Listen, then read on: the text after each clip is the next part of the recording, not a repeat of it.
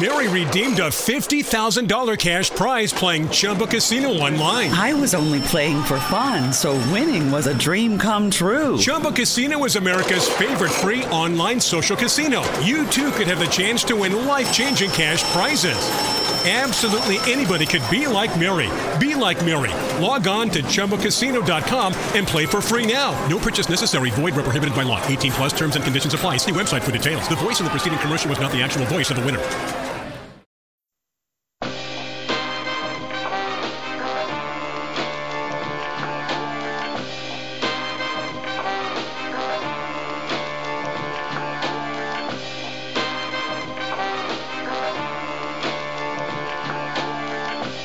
So there are two trailers that I totally forgot to add to the show. Um, so there's the Falcon and Winter Soldier midpoint trailer, and then there's that. Yeah, Wow. we can talk. I hadn't even seen that trailer, but you guys can talk about it. The Falcon and Winter I mean, you have- Soldier or the No, I, of Mythic course I've Quest? seen that one. He's talking about The about TV Mythic spot Quest. too. Have you seen the TV spot? I have not seen the TV spot. That really shows what's gonna happen next. Like, I don't want to see it. I don't want to know. I don't want to see it either. I thought you said you didn't care about spoilers. yeah. I mean, I don't. Like at the end of the day, like I don't. I'm not a huge thing, but if it's like if I can choose one, then I'm like, Listen sure. here, But, listen the here, Nick Doll. I hear- I'm gonna need Nick. I'm gonna need you to like pick a thing, pick a side, and stay there, as opposed to nicking it up. Yeah. Where you're just like, I'm just, you know, within the the span of a conversation. At least, at least you wait between episodes to do it. Like Nick does it midstream, but you're like from know, episode to episode changing your mid sentence. it wasn't even mid episodes. It was earlier this week on Slack. It's been a few days. It hasn't even been between episodes. We'll talk. I We'll talk immediately deeper was about like, my what are you spoiler talking philosophy. about? We'll talk You about my spoiler slightly upset. philosophy. We will talk about our conversation. We'll talk about my philosophy at, in the actual episode when we're talking about the goddamn news. I feel like this is the episode. This No, is oh, the this is the episode. This is the. Oh, okay. This could be the show. The show. This could be the Even show. when I take my goddamn pills, Your old man pills. Is that your cholesterol? I got a fucking pill Is that a nod? Are you are you down? No, that's that, that's me downing the pills. My like Kirsten, she gives me shit constantly because I I'm the, apparently the only person who like does that to like get the to get the pills at the back of the throat before you swallow. Yeah, I only do that if I'm not using liquids. If I'm using that a what your tongue is for? Wait, wait, you down. don't t- you don't you don't use liquids? You just on occasion, you don't have a liquid. you liquid. freaking with you. dry it. But normally Yeah, I he's do like it, and then House. the water washes just like it back House through MD, without me just having to do up. that. I always wonder that on freaking movies and shit where they go like and they go yeah. Just chew it How up. How do you do that? No, I tried that. It's disgusting. It's terrible. It's awful. If you would do the that head to thing, you can swallow pills. But I was like, oh man, House is so cool. The way he chews up medication. I was like, oh, this is terrible. Well, I'm never drug doing that. Remember, so I got a pill caddy when I turned 28 because I got vestibular migraines. Nick remembers this. I uh, I got dizzy. I was literally dizzy for a year and a half straight, and then eventually, after going to many two, doctors, three, four, one of five, it's just the six, days of the week. Oh, how many pills? Oh, are there? okay. They're just vitamins. Oh, okay. Um, there's there's they're magnesiums, they're CoQ10s, and they're B2 vitamins. What about Coke? Anyway, anyway, uh, I remember I posted on Twitter, and one of my friends was just like, "What the fuck, dude? How old are you?" And I'm like, "Yeah, this is my future." Good question. I had a question. 30 day pill caddy back at like 23 or 24, but it died in a car accident. All my pills were everywhere. What? What? does that what's mean? the what? I mean, I got in a car accident. I had the thing in my car. I totaled my car, and the thing with the 30 days worth of pills exploded and it was thrown forward. Did you forget to take one of the pills, and that's what caused the accident? Why did you? Why did It you? was my medication. okay. Do you, you don't have another 30 day one though? no, I never got another pill thing. I just take them. Okay. Anyway, we should talk about stuff. We should We should actually talk about dive stuff. in, We in- should into the. we should into introduce the news a show and then talk about things. Uh, hello and welcome to Breaking Geek Radio, the podcast, the premiere and flagship podcast of LRM Online. I'm your host, Brandon Jones, trying to do my sexy voice. Also in the room, we've got Nick. Nick, what's your name? Wrath of Khan? No, Undiscovered Country Doll. Yeah, right. Uh, that, Yeah. that one pops up the most, but people. That was know what I'm awesome. Were you really born? Is that when you were born when it came out?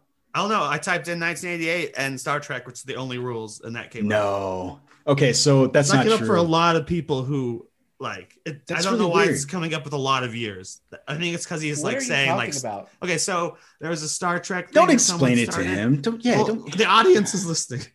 Um, Whatever. Where it's like type in your birthday and like your birth year and Star Trek and see what uh, GIF comes up. And But the thing is, yours is wrong. Yours is showing Undiscovered Country, which came out in the 90s. I was Yeah, like, I very doing it. distinctly remember seeing that when it came out in theaters, Yeah. and there's no way. No, but that's what I'm saying. It's not. Why would it correlate to your birth year necessarily? Not everyone's typing in "undiscovered country 19 release 1988." It's however the gift is GIF is labeled. So a lot of people are getting it because it's a quote where he like mentions like what direction to the left and what direction to the right, and like using numbers. So I think it just pops up for a lot of people's random numbers. No, it's what? No, that's Peter Pan. No, he had. I don't know. Second star to the right.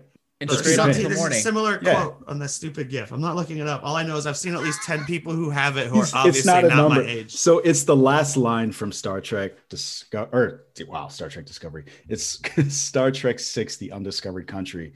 And they're like heading captain, and it, he says something like second star second star to the right, straight on till morning. And it's a send-off for that crew. And so Yeah. that's what happens. It comes up for a lot of people because he's using number. I don't know. A lot of I've seen someone who looks like I don't know. It doesn't respond. Hang on a to- second. Yes. One, two. Wait, wait, no, no, one. Yes. I think this is number one in the list of conversations I do not give a fuck about. What? Oh wow! Yeah, Look at all I that, think it's like, up there. Put into that. Man, man. Just wait till we get to the part That about was the anime. I didn't terrible. even watch. It was Terrible. pretty bad. See how you know see they how much can't all can be jump into winners. that. They can't all be Oh. winners. You sometimes Man, you have to go for you, it. You needed Danny here because Danny's the one with the biggest heart, right? Like he would have laughed out of pity. He was like, "Oh, you're doing that joke thing. I get it." It's like your American tone indicates humor. this should be a joke. American humor. No, it's just dumb, dumb shit so jammer funny. humor. Unless it's about soccer, it's not funny. I mean, football. American humor doesn't amuse me. So let's get I into like the Mr. show. Ted Lasso. So obviously, Nick is here, Jammer's here, Danny is missing, uh, which is good. Uh, we've actually kicked him off for the show. Like he did not want to talk about Fast and Furious Nine trailer, so we were like, "Adios." You didn't want him to. I did like. That's I not why. He, yeah, that's why he left. I can't deal with his bullshit when it comes to Fast and Furious. Like, I will say this: I don't get very excited about things. I, I hesitate to even use the word exciting. But Fast and Furious trailers give me a level of pure, unadulterated joy that I, n- almost nothing rivals. Marvel might be the only thing, and it's only certain Marvel movies. But every Fast and Furious movie, every time I see a trailer, I'm like, oh my god! Just, I'm a child. I get super excited. So That's me with most franchises. So yeah, let's talk about about the the new trailer that dropped. It's a Magnets. they like to ha- they like to have girthy trailers for the Fast and Furious franchise. It is rare to find a trailer that's under three minutes long like, as of late. this is the And- whole movie. Yeah, Yeah. It did feel like one of It's those. it's it's long. It felt like one of them. It was funny because like the way I started it, and like I'm never I'm actually that's a lie. I'm never excited. It's not true. I'm always excited. But like for this That's one, right. like whenever whenever it comes to Fast and Furious, like I'm like I'm always just like another Fast and Furious. Why not? I'm like freaking Brad Pitt from Once Upon a Time in Hollywood, Like, and uh, getting ready to smoke an acid, you know, an acid rolled cigarette, and um or acid dip cigarette rather. And uh I'm like, all right, sure, we'll give this a shot. And then they, they show what looks like the end of the movie with them having barbecues and shit, or maybe it's the beginning. I think it's the end, but whatever. Uh, and then we get into a bunch of action scenes. I'm like, okay, okay. It gives us plot, and then it's just about a minute and a half of pure, unadulterated, uninterrupted explosions, car magnets, and pushing and pulling and sidewinding and running and jumping and twisting and turning and bopping and They even weaving and all that the same stuff. song from the Falcon and the Winter Soldier trailer, which? I never heard until that trailer. Is you ready? Oh. Like I didn't know that, but um, by the I end of it, I was just before, like, is the only reason I know it. by the end of it, I was just kind of like, okay, okay, you know what? All right. And then about two minutes in, I'm like, okay, I'm good. And about two and a half, all right, I'm stop. And then it kept going. No. And uh, at the end of it, I was still excited. So I think they showed too much, but I don't care. I'll still see it. It's a good time. I'm ready to get back in theaters. So I'm gonna pull a jammer. Um, so remember last episode where I was like, hey, you know, trailers get too long, and I turned it off because like once I've decided that I'm going to watch a thing, then I just turn it off. Like this is the one where I was like, nope, just Now gonna keep on go, just keep going, just keep going. It's not a Nick Doll anymore. Yeah, it's not a Nick Doll. So it's only a Nick Doll if it's mid sentence. If it's a jammer, it's between like meeting to meeting. That's the difference. Um. What I did think was hilarious about this trailer was like there were just a bunch of little things. Like I loved that Ramsey. We learned that she doesn't actually know how to drive. So I That think was she's cute. But I feel like that would have that was another one of those things from like, yeah, that would have been funnier to discover in the movie. maybe I don't know. I still laughed. I don't. By the way, that's one of those things that's different where I don't consider that like a spoiler thing. You know what I mean? Like, uh, It'd be Yeah. a fun moment to experience. But yeah, it would be fun to experience, but now our experience, like, I don't consider that a spoiler thing. But yeah, it's just like, oh, that would have been funnier in the moment. But now it's not going to be as funny because we're going to see it coming. Yeah. Like, they had a lot of those things where it's just like a lot of things that would have been fun to experience in the theaters were just not. But at the same time, it's Fast and Furious 9. Who gives a fuck? It's just explosions anyway. Yeah. So what I did find interesting about this trailer, and I'm curious what you guys think. Actually, before we go there, Nick, do you care at all about any of what you saw? Thoughts, feelings? It looked flashy. Um, I'll watch it for the podcast if I have to. But really, the reason I love Fast and the Furious So you're trailers is gonna watch because, like You're I gonna have to watch it for the podcast. You're going to watch yeah. it for the podcast. Damn it. I'm not gonna watch any of the others though. Fuck that. Because the thing about this these Fast and Furious trailers, which I why I am excited to see them, is I'm like, ah, I just saw all the good action from the movie. Now I don't have to worry about seeing the film.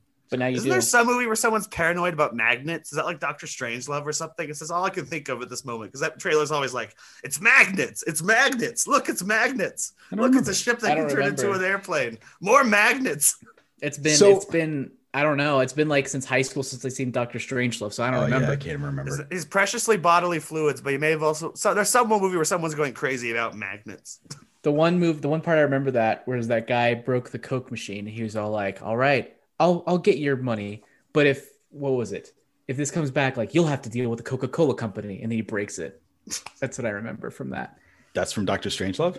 Yeah, I think so. I don't remember that. Wouldn't surprise me. I don't remember that scene, but it wouldn't. So I've got a question for you guys. Um, well, actually, one of the things that I noticed that they didn't spoil that I kind of like, uh, we get zero Jason Statham in this trailer, and I'm fairly sure. Oh, he's shit. Is he even in it? Um, when I I saw don't No think he's in Rock. I'm like, oh, they're off in their own universe. Even though I saw Helen Mirren in it. Yeah. So I think that that's kind of interesting, right? So we get Helen Mirren, but no. They're saving Jason it for the next trailer, obviously, not for the movie. not for the movie. Yeah, I'm not for hoping the goddamn see it. movie. I That hope was we my biggest see it. disappointment with the trailer. Even though I I forgot that The Rock wouldn't be in these anymore because of Hobbs and Shaw, and I was like, oh, The Rock isn't in this movie. Like interest down twenty five I, percent. here's the thing. I Well, will say in the- their in their defense of that approach, I think given the state of cinema at this point, fucking throw everything in the trailer. Get these people out into the theaters. Throw it all in because they need every excuse they possibly can to get to the theaters. Well, here's why I focus on Jason Statham and not The Rock. It's mostly because Han's back, right? And so in this trailer, we got Oh, yeah. more Han than we did in the previous one. The last trailer we got, it was just like Han walking in. So there was like, is this a dream? Is it like, what's going on? Is he a robot? And so we get a little bit more. He's a sniper. He's hanging out with the crew. He's like, hey, what are we going to do? um, I love that. Is he a robot? Is a possibility in this franchise. Uh, it's a The director said he would do Fast and the Furious meets Jurassic Park given the chance. The yeah, day the trailer came out, he'd be like, that'd be awesome. he could be Well, it Asian wasn't like Superman. I walked him. He was like, why not? Asian he could be Superman. he could be Asian Superman. That'd be amazing. Aegis Level comes in. I'm Black Superman. He's like, I'm Asian Superman. And then Henry Cavill's like, I'm Superman. No, you're not. I would like to retort, no, you're not. So we'll see. Um, I'm Looks like a good about that. time. Yeah, yeah. Saying goodnight to my kids who are sneaking into the room. They shouldn't be here. Don't say anything. Quiet. This is being recorded. Shh. Don't say anything. Give me a kiss and Sign goodnight. an NDA. Love you. Sign an NDA. You're not supposed to say. I told you not to speak. Don't speak. That voice now belongs to Nick Company. you know, it's funny is I thought about saying hi to him, but I know you have headphones on, so he wouldn't have heard anything. So That's why No. I I was was just just sitting. I waved. Oh, I guess I could have done Like that. He child could see molester, us. I just I didn't even think about that. Like, Okay, Nick Doll, one Nick, up in you. Nick, don't do that. Don't mention that. What the hell was that, Nick? Just got a bad mustache right now. Uh huh. Cat so on yeah, my lap in a position he normally doesn't sit on. I enjoyed this trailer. I'm really looking forward. June 25th is when this movie comes out. Uh, Helen Mirren's chuckle is fucking everything. Like that is like I laughed so loud when she chuckled uh, at Vin Diesel when they were in the car. But we'll see. We'll see what happens. I looking want- forward to it. To read the related story to it that I shared with you guys on. Oh, I missed it. Do it. it? Go. I missed No, it. it's the one I shared with you guys on Slack, and you were like, I don't- "What the missed fuck?" it. Okay, I'm going to share the quote from it. The article Oh. in question is one I wrote for LRM. I don't need to give the title, but here's the quote. This quote's from uh, Vin Diesel. It came Oh no! Oh no! I remember this. once we started getting closer to production, Justin Lin and I would talk about how harrowing it would be to actually cast a new Toretto. the brother of Toretto. There's so many different directions you could go. And I remember John Cena coming into this Dom shrine. That's my favorite part that I had. What where I the would fuck kind is the Dom Shrine? Meditate and train and start getting into the Dom state of mind. And I remember John coming in and call this crazy. I remember feeling as though Paul Walk- Pablo Paul Walker had sent him in. I remember talking to Justin that night saying, "My gut and my heart feels like this was meant to be." Not to mock anyone's spirituality, but the Dom shrine is what makes me laugh. We get a, a Dom state of mind. It wouldn't be as It's funny if it happened acting. anywhere else, but it's Dom Shrine. The shrine. Dom Shrine. The Dom Shrine. Here's sounds my like question. now exists shrine. in continuity. But then my question is, how is the Dom Shrine any different than the Triple X Shrine, which is any different than the um Easy. Richard Easy. The Dom Shrine. different Shrine. the yard. they're all the, The Dom, same. at the Dom Shrine, the family is welcome. That's it. That's the only difference. No, the only difference is they're located in different parts of the yard. That's it. Otherwise, he's researching the same role. They're all they're all the same. The Like pictures, I the really pictures like he has Vin of himself are from the different movies. They're from. That's the difference. And he listens to that of him are sad Fast and the Furious song Furious. when he's in the Dom Shrine. I like Vin Diesel. Uh, I like the Fast and Furious franchise. This made me throw up in my mouth when I heard this. Uh, you like the trailer? You did yeah. like the quote. yeah i mean this is just there's there's something about it i don't want to i don't want to be too cynical about it but it feels like utilizing your your dead mate to try and sell a movie and sell a a uh, a casting choice but whatever I mean, the thing is, I feel like he's being genuine about it, regardless of how stupid I think it sounds personally. I agree. I fully, I fully think he takes himself ridiculously seriously to have a Dom Shrine, and he also thinks that uh, Paul paul walker talks to him talks to him, which I guess is. I don't want to shit on anybody's beliefs, but still, see even as you say He it like probably you're just like oh believes my it. god yeah Uh, no, see, so here's what different. If each shrine is a statue of Vin Diesel, but in a pose that character would strike. So the Dom Shrine is with the arms across Mm-hmm. Okay. his chest. I don't know what Triple X.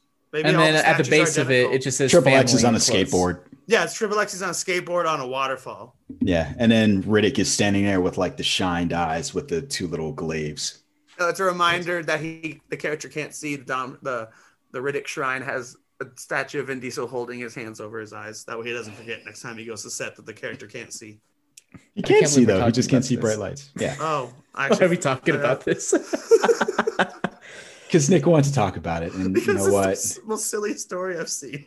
in It's pretty time. silly. ridiculous Dom guys ready to move on? motherfuckers. Yeah, now Let's move on to the Let's better trailer of the week. So I was just going to do something real quick, um, Oh, maybe not. just to get this out of the way. So Christopher Daniel Barnes, the Spider-Man from the '90s Spider-Man that we were, uh, well, I was excited about potentially being in Into the Spider-Verse 2, shot down the rumor. He said he wished it was true. So apparently, uh, He can also lie as confirmed. he can also lie. He could. Um, everybody could lie. I would like to think that Spider-Man has more integrity than that. Uh, It may or may not be true, but we'll see. Ah, okay. Fingers crossed. Fingers crossed. Fingers crossed. I wouldn't recognize his voice. I would recognize the way they animated the character if it was into the Spider Verse.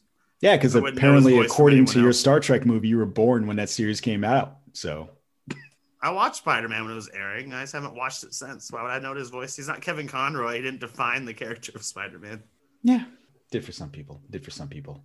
The defining Gamer. one for me was a really specific interpretation of Spider-Man. I'm not sure if this was different. I think it was different.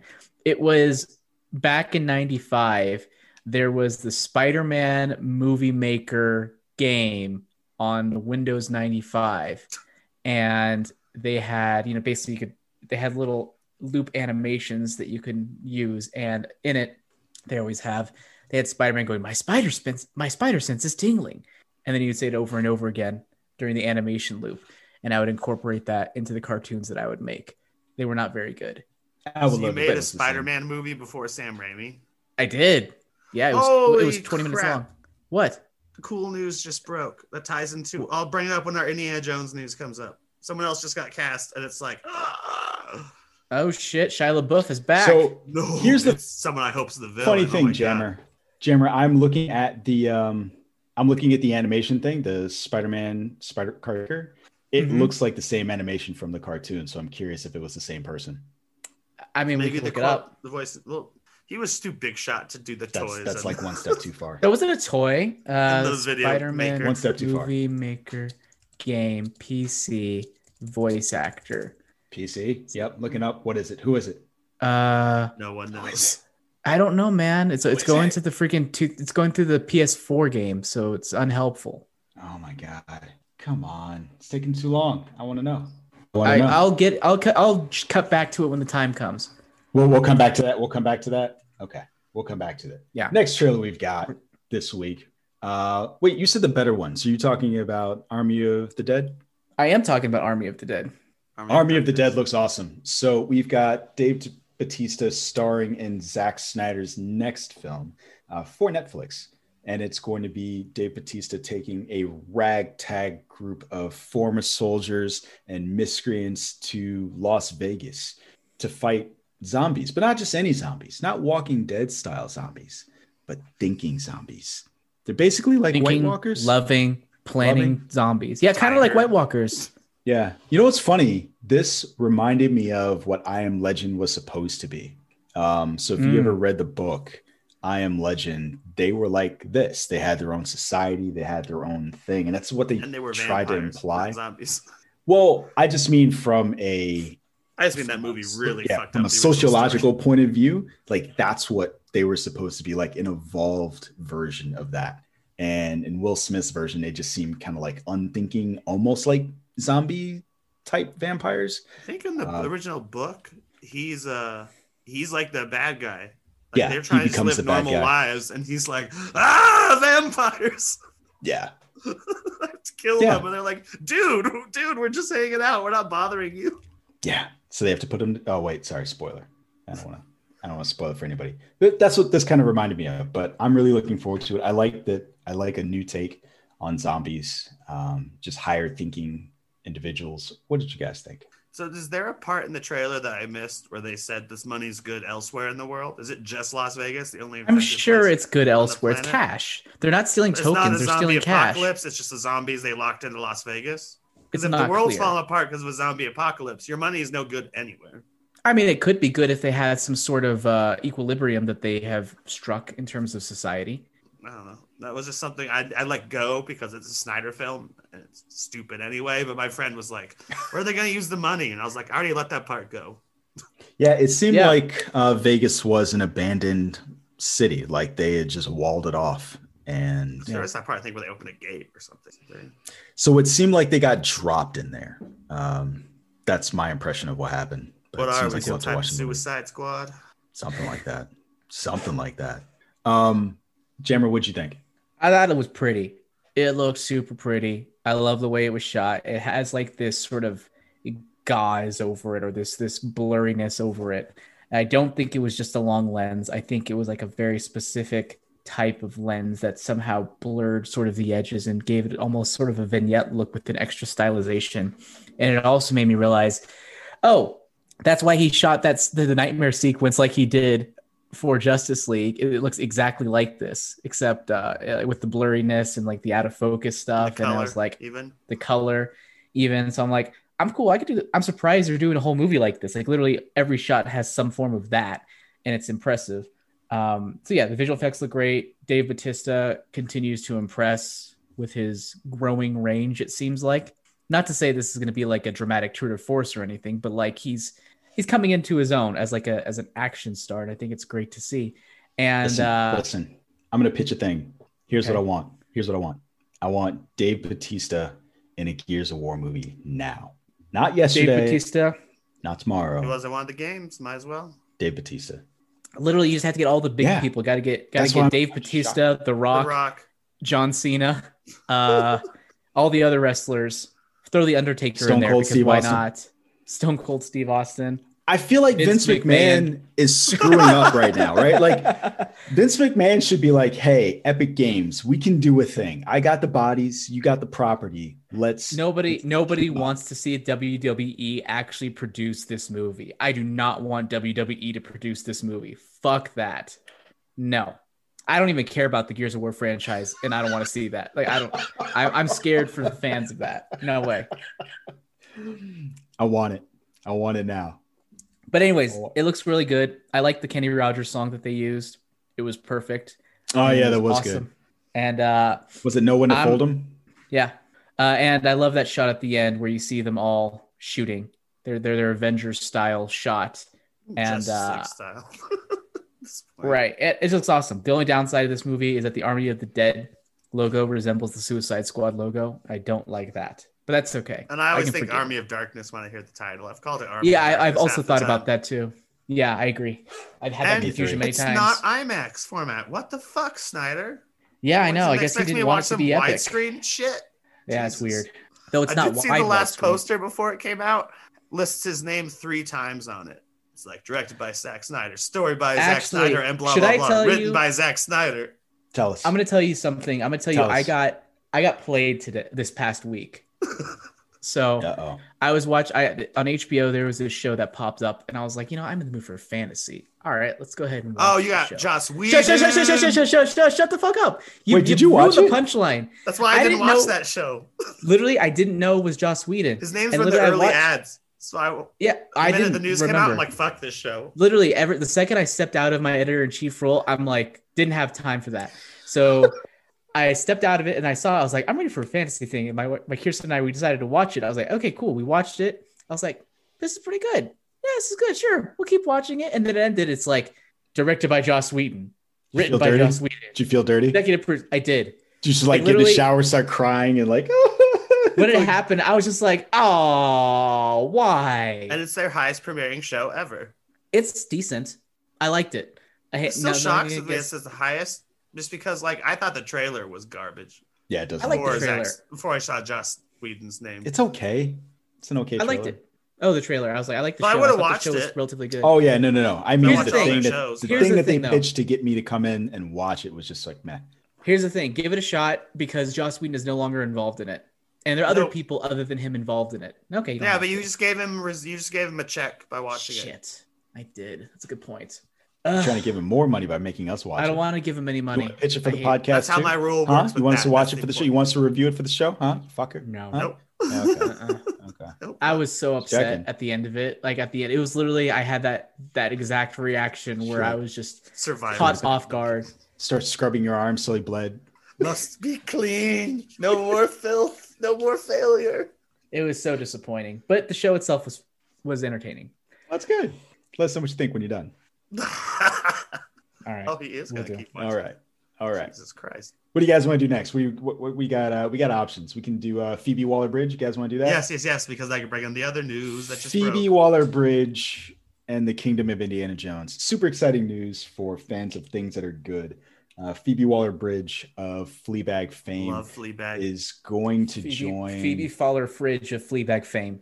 And That's how you're Solo and present it. Now? Wrote Bond. The what now? You know what? Let me let me get the headline out before you guys start screwing up. All right, like All let me let's be professional, huh? Can we be professional? Can we be for Jesus right. Christ? Do the news thing. anyway, uh, Fleabag star Phoebe Waller Bridge is going to be joining Indiana Jones 5 opposite Harrison Ford when that comes out in 2030, whatever. Um, 2022. whatever. It's coming out next see it. year. I'll believe Okay. I want to see it. I'll believe I want to see it. Uh, this is not Phoebe Waller Bridge's first uh, brush with Lucasfilm. She also starred as L337 in The horny Solo Yeah. the horn um and solo a star wars story uh so horny for donald glover that they are actually producing a series together so Yeah. mr and mrs smith Oh, that's awesome. Yeah. A remake Yeah. of Mr. and Mrs. Smith, but with those. Oh, I don't is like that. I don't like that. TV Wait, show, what? I don't like Mr. And Mrs. Smith. Oh okay but you said it was awesome two- before you realized what i was talking about Yeah, I said them And working TV together is awesome. What See, they're working Joss on, not as played you. not as That's how exciting. Joss Whedon played you. You didn't wait. You didn't wait for the punchline. You just jumped in. oh, this is awesome! Like, oh no. Oh no! And she co-wrote It Bond, was- but we haven't seen it yet. She She's did also a co-write good writer. Bond. She wrote Oh! Fleabag too. Yes. Spe- all right. Yes. Speaking of, I'm sorry to divert. I'm going to divert us really quick. God damn it. Speaking of canceling people, creative types, we talked a few weeks ago talking about uh, J.K. Rowling and her anti-trans comments Mhm. and how people were giving were were canceling her also due to her like latest Cormoran Strike book apparently being anti-trans. Yep. Um, Kirsten read the book, And she's all 995 pages of it. Is it really that Eh, long? Jesus Christ. It's long. It's a long. It's got to be the longest She- one, right? Absolutely, it's like By a 200 pages longer than the last Yeah. one. But Okay. she really she thinks my she thinks it's the best one so far. First of all, and but but but so it's not anti-trans. It has a predator who dresses up as a woman in order to lure people. It's not because he likes dressing up as a woman. It's to lure his his victims, Right. which is a thing. And so it's not anti-trans in my opinion. So are we gonna read? on Are we gonna read it now? Are we gonna read it together? We're gonna read it for the about podcast. Fuck we're gonna present, we're gonna present it alongside the Joss Whedon show. We're gonna present it alongside Roman Polanski's filmography, and we're gonna present it alongside uh, I don't know all, all the Miramax. Throw Woody So here's the deal. Woody Here's the Allen, deal. the whole Miramax slate of films. I don't. I don't know, Kirsten. Um, she married you, so there's a level of distrust there. Mhm. That said, I really like these books, and I'm. I think I'm gonna have to do the the, the, the dirty thing. I'm just gonna. I'm gonna have to read it and then just scrub my eyes afterwards. Or you Um, could just, you know, uh, think for yourself. Like obviously, she comments she made were not good, but the book itself being chastised as anti-trans. So it's not just. anti-trans. I don't care if her So. I get what you're the saying. person is. Yeah, That's fair. That's it. And That's so it's not just the book itself. It's it's that, and it it goes back to what Nick mm-hmm. was saying about giving Joss Whedon residuals. Like the idea of supporting somebody that clearly has that belief system is the thing that's problematic for me. yeah, But the right. but but when you say that the book is like the best one, I'm like, oh, but I really like the books. like I think that's the thing where I'm like, like if she had said it's just meh, skip it. Now I'm just like, I don't know, man. I don't know. I really like those books. God, I have the highest morals in this one area of conversation. That's crazy. it's because you have white guilt. We don't have that. Yeah, here's Not the deal. true. There is but- no here's the deal. If you've ever watched Blackish, what you will understand about media or anything generally, especially if it comes from America, is the idea that if you drill down far enough, everything is fucking racist. Everything is um, anti-homosexual. Everything is um, just anti-Semitic. You can find something terrible about every piece of media. You just can't. Yeah. And Yeah, but it's more about the, I don't know because that's true about the media. It's more about the person who made it. I Like, get what you're saying. They are pro- they are also a product. Secretly racist. That's different. 'cause But they're know a they're product. racist. They're No, a no, I product of mean- the environment. so here's the deal. I could put it like this. You could. It, this is a, a conversation for off the I show. mean, but the bottom line is, a person who is a minority can't find a thing to like that is just pure. There's no purity test that anything would pass for what you're talking about, and so we always have to do that. Always, Mm. always. This reminds me of all the times I literally this past week rewatched Once Upon a Time in Hollywood and all the parts, all the whole time where Brad Pitt's "Don't cry in front of the Mexicans," and I'm just like, that's kind of funny. That's funny. Super racist, but it makes But- sense. but even that whole movie. So what's funny is we were just talking about that movie. Um, my wife and I. My biggest problem with that movie is Tarantino's obsession with like the idea that saving uh, Sharon Tate would somehow save Hollywood, and like the '60s, you know, turned on this moment. It's like there's a lot of other stuff going on in the '60s, right? And so if you're someone like me and is aware of that and what's going on in history, it colors your entire enjoyment of that movie. And so this is an example of what we're talking about. Not quite as extreme, but it's like No. you you can't have that cognitive dissonance. As but I will say, like, maybe it's not a correct perspective, but it's very much his personal perspective. And just seeing the movie as what one man thinks or believes, that's all right. There's nothing wrong with that. It's not hurting anyone. I guess you could say it almost is, I guess, eliminating the importance of all the other huge movements going on at the time. But I mean, Yes. for a man who is so involved and and whose world surrounds film, it's just you know it's a microcosm not everyone could be involved in everything i don't know yeah it, once like you said slippery slope once you start thinking about any little thing in any little piece That's of right. media I still think becomes it's different when someone outwardly says something, not when something. it in is it is different it is different i think on some level. Or not even says, but does something like Joss Whedon or Kevin Spacey. Like, yeah, i think it's also I hate J.K. Rowling. She's transphobic. there, there's there's a big difference between saying things and doing things i don't think you as much as what she said was wrong i think her saying those things is not worse than joss whedon doing terrible things or harvey weinstein doing terrible things and actively hurting people No, it's not worse, but it's also like, how do you know she No, hasn't I think done it's- something? How do you know she I didn't think kick the those shit out of a things are transphobic worse. person in the subway once? She obviously What? hates them, or a trans person. no no but what'd you say I said, how do you know she hasn't kicked the shit out of one once? A trans i mean i person. don't what? i don't know I don't that. know. I'm just saying, if she's racist, I don't know. Anyway, we're way off topic. Super off topic. Because I was about to announce who just got cast in Indiana Jones a few minutes ago. Ah. Um, well, in addition to being a horny robot, her character was a you know a freedom fighter for robots. So maybe you can connect that there, sure. or not. You guys should just be quiet and make that whole What are you conversation awkward. about? She was the robot. She was the freedom know, fighter robot. Okay. That has to do with our cover. Okay, go ahead and report your news. Who else is potentially joining Indiana Jones Five? Not potentially. John All right, Williams Matt coming back. Nicholson. oh, Matt Nicholson Who? was just cast. Wouldn't that Oh, be a cool Uh, villain? I don't know if he's the villain even. I didn't read the article. They just posted it in a I don't want him to be a news section villain. of Slack. What? I don't want him to be a villain. Even if he's not, if he was like an ally of Indy, Yeah, Sala or something, that'd be great. He's obviously done work. Where is he? Like sweet. He's obviously done a lot of work. I think Europe he's in his Sweden.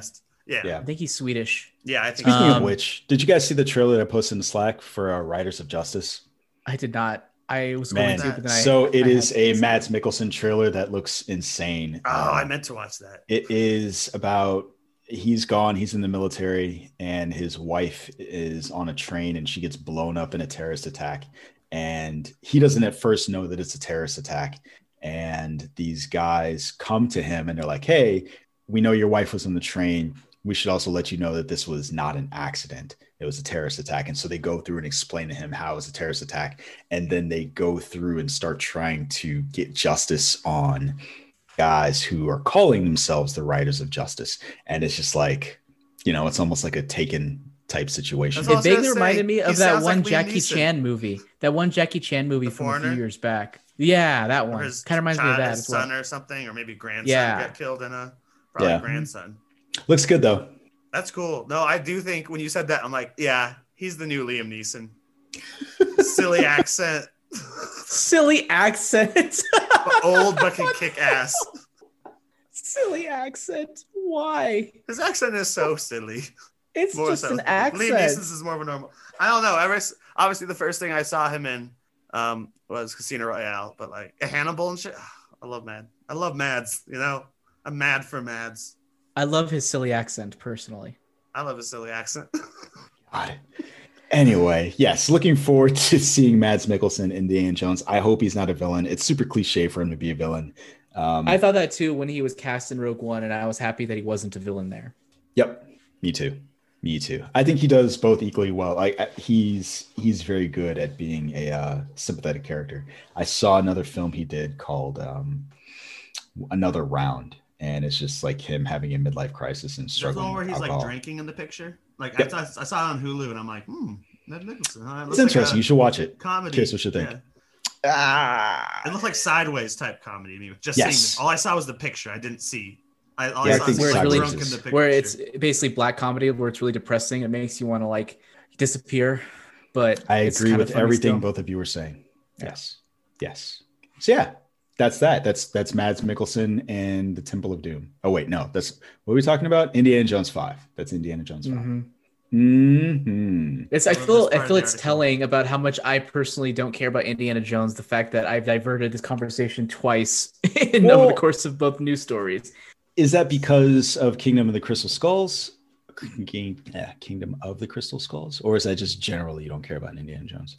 I mean, Indiana Jones is fine. Like I loved it growing up, and Indiana Jones. I think mostly what it is is that this movie has been in development for so long. I'm kind of like you, where I'm like, I'll believe it when I see it. So I'm not really Yeah. gonna get too invested in anything that comes out until the movie is like has a trailer. Yeah. Okay. It probably will could be good, but I'll fucking watch It could be good. I mean, there's nothing saying it It's too can't be good. Yeah, I I, guess agree so. with that, but I'm like, give me any Indiana. What if he's just like? What if he's just? What if it's basically like he's the the Batman Beyond? He's the Bruce Wayne of Batman Beyond. it's not Indiana Jones? Don't make the title Indiana Jones. I mean, it is. He's in it. Don't make it Batman Beyond. He's fucking Batman. Well, it's about a Batman who's younger. It's Bruce. It's not called Bruce Wayne Beyond because he's not Batman. I'm not going to argue Batman. this simply because I could argue this, but it'd be You're pointless wrong. because I don't really believe argue in it. But Bruce Wayne I don't really believe with you. it. Bruce Wayne would disagree with you. He in his head he calls himself Batman. Yeah, but he didn't write this. Uh, fuck, fuck off. Mm, gotcha. you guys ready to move Bruce on? Wayne, you idiot. He didn't write the Indiana show. Jones, and I'm gonna- Stupid. we have to talk about Indiana Jones, so I'm going to steer it away from topic. Whereas we just talked about two things I do not give a shit about: Fast and the Furious and Army of You're a Dead. goddamn terrorist, Nick. You're a goddamn terrorist. You guys ready to move on to the next one? I can't tell if this is good news do or bad news. So, the live action Gundam film that I didn't know I wanted. I'm not. That I'm is still good not news. Sure that I want. Um, it is good news. Well, here's the reason why I'm not sure it's good news because they found a director. It's coming to Netflix. That's right. It's coming at the cost of Metal Well, Gear. Well, Metal Gear's still coming because So- even Oscar Isaac has to do uh, Moon Knight first. We'll see. I mean, we'll see. I mean, Um, an actor's so- role can get job can get done quickly. Like he, Oscar Isaac is is booked for two months, whereas Jason or Jason Yeah. Jordan Vogt Roberts is booked for three years. So uh, there's a big difference in terms of time commitment. Yeah.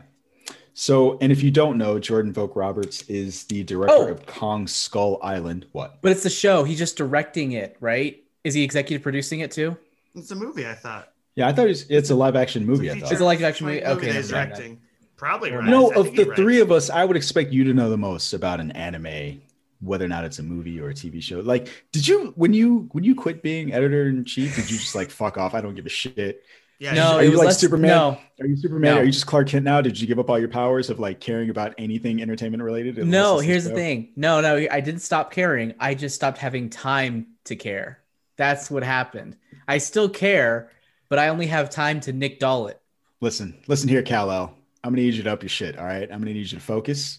Uh, put your nose to the grindstone. These things are important. They're important to me. They're They important. Also, they're important to the See, show. it is a live action feature film on Netflix based on the Gundam franchise, which is generally produced by Sunrise Entertainment in Japan. Yep. And um, again, Right. Legendary Pictures tripling, tripling down, tripling, quadrupling down on a Pacific Rim esque franchise. That's what, I- that's what I thought. Like, just Yeah. make it at the end Pacific Rim versus Gundam. No, Like Pacific Gundams. Rim No, And Gundam versus Here's the Godzilla thing. versus Kong. Here's the Gundam thing: a Gundam would is a- crush. Pacific, No, anything. and also- Pacific Oh, big. Gundam Rim. Gundam Rim. What the fuck did I said? Gundam Rim. Gundam. That's what they're gonna call this. seeping into your brain. That's right.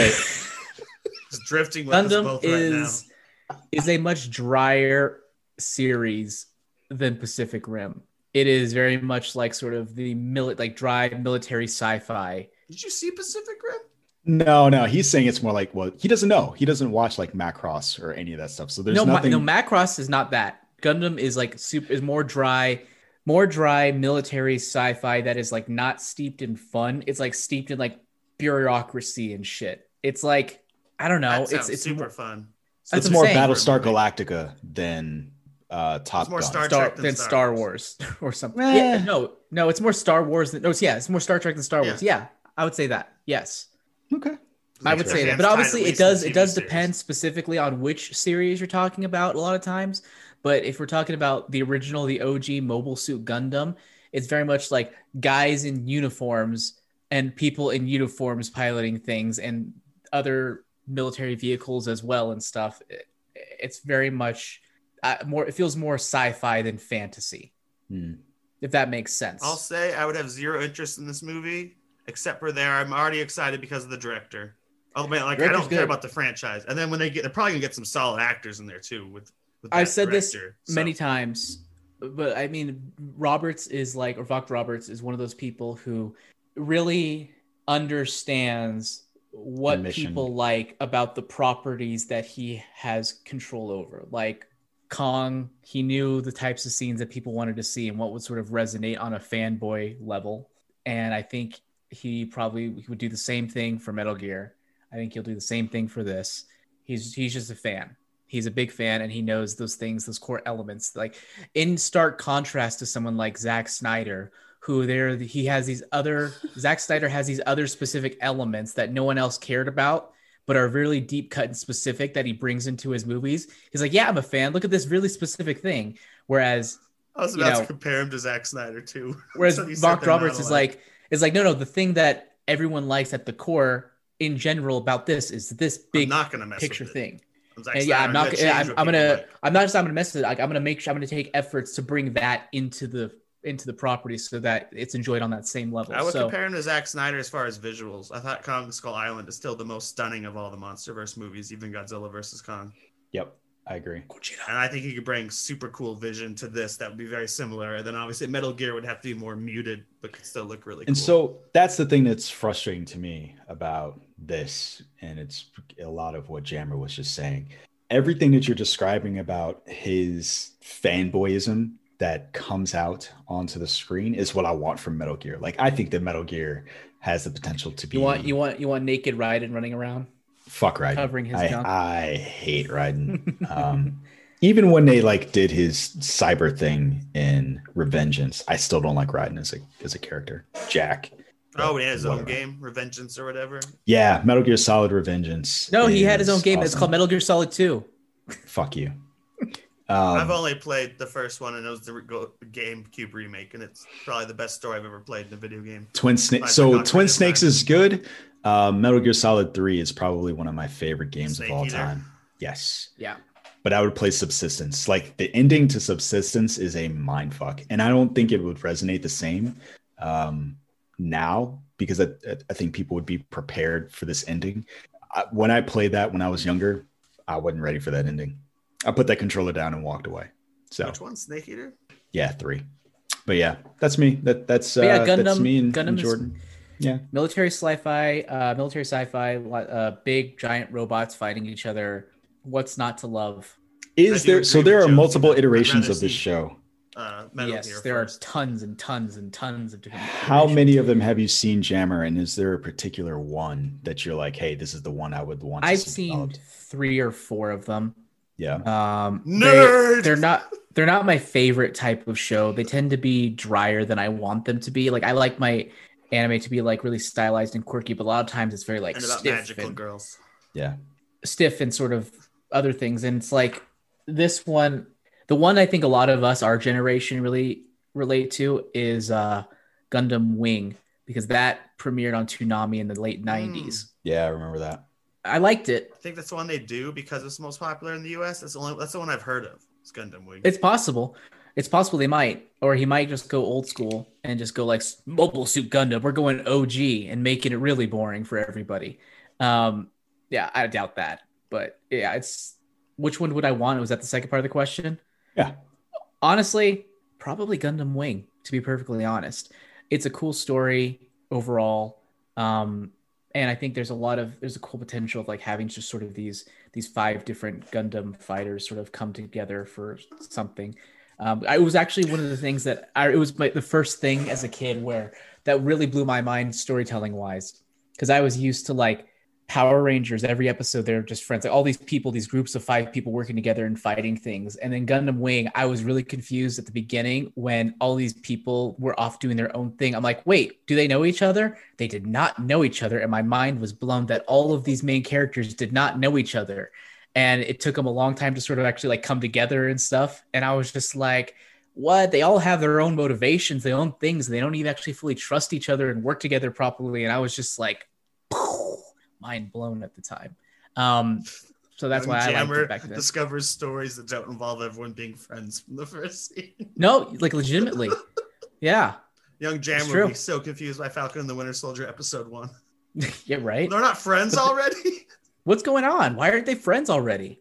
Yeah, this isn't my Voltron. The hell. okay. Yeah, But- I think that's an interesting take. I don't I don't remember anything about Mobile Suit Gundam. I do what I do remember is what you're describing is the dryness because I feel like that is a show that I should have been into, but I was just I, I remember feeling bored. It's boring. It's Yeah. boring. I watched them all out of obligation because I felt like I should like it. And if you know anything about my early career, I used to be in the anime industry and I used to be more in like anime journalism type stuff. I uh I felt like contractually obligated to like give Gundam more of a shot than I wanted to. Um but you know, we'll see what what he uh what brings to the table. does. I'll watch it either way. Okay. All right. Moving on.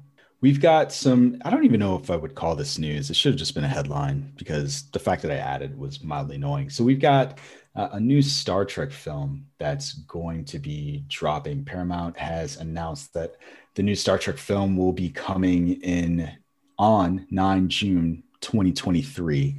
Um, who's directing it? We don't know. Who's going to be in it? We don't know. Who's writing it? I don't know. Who's producing it? J.J. Abrams. Uh, so that's kind of where we're at Oh, with I- this right now. Is this the second one then, or is this related to the story from a few? Does it have a writer on it? What Or they announced a different Star Trek movie a few months ago. We don't know- I literally just said We, that. we don't know anything about Okay, this. so one this is what a different Star is. Trek project than the other one.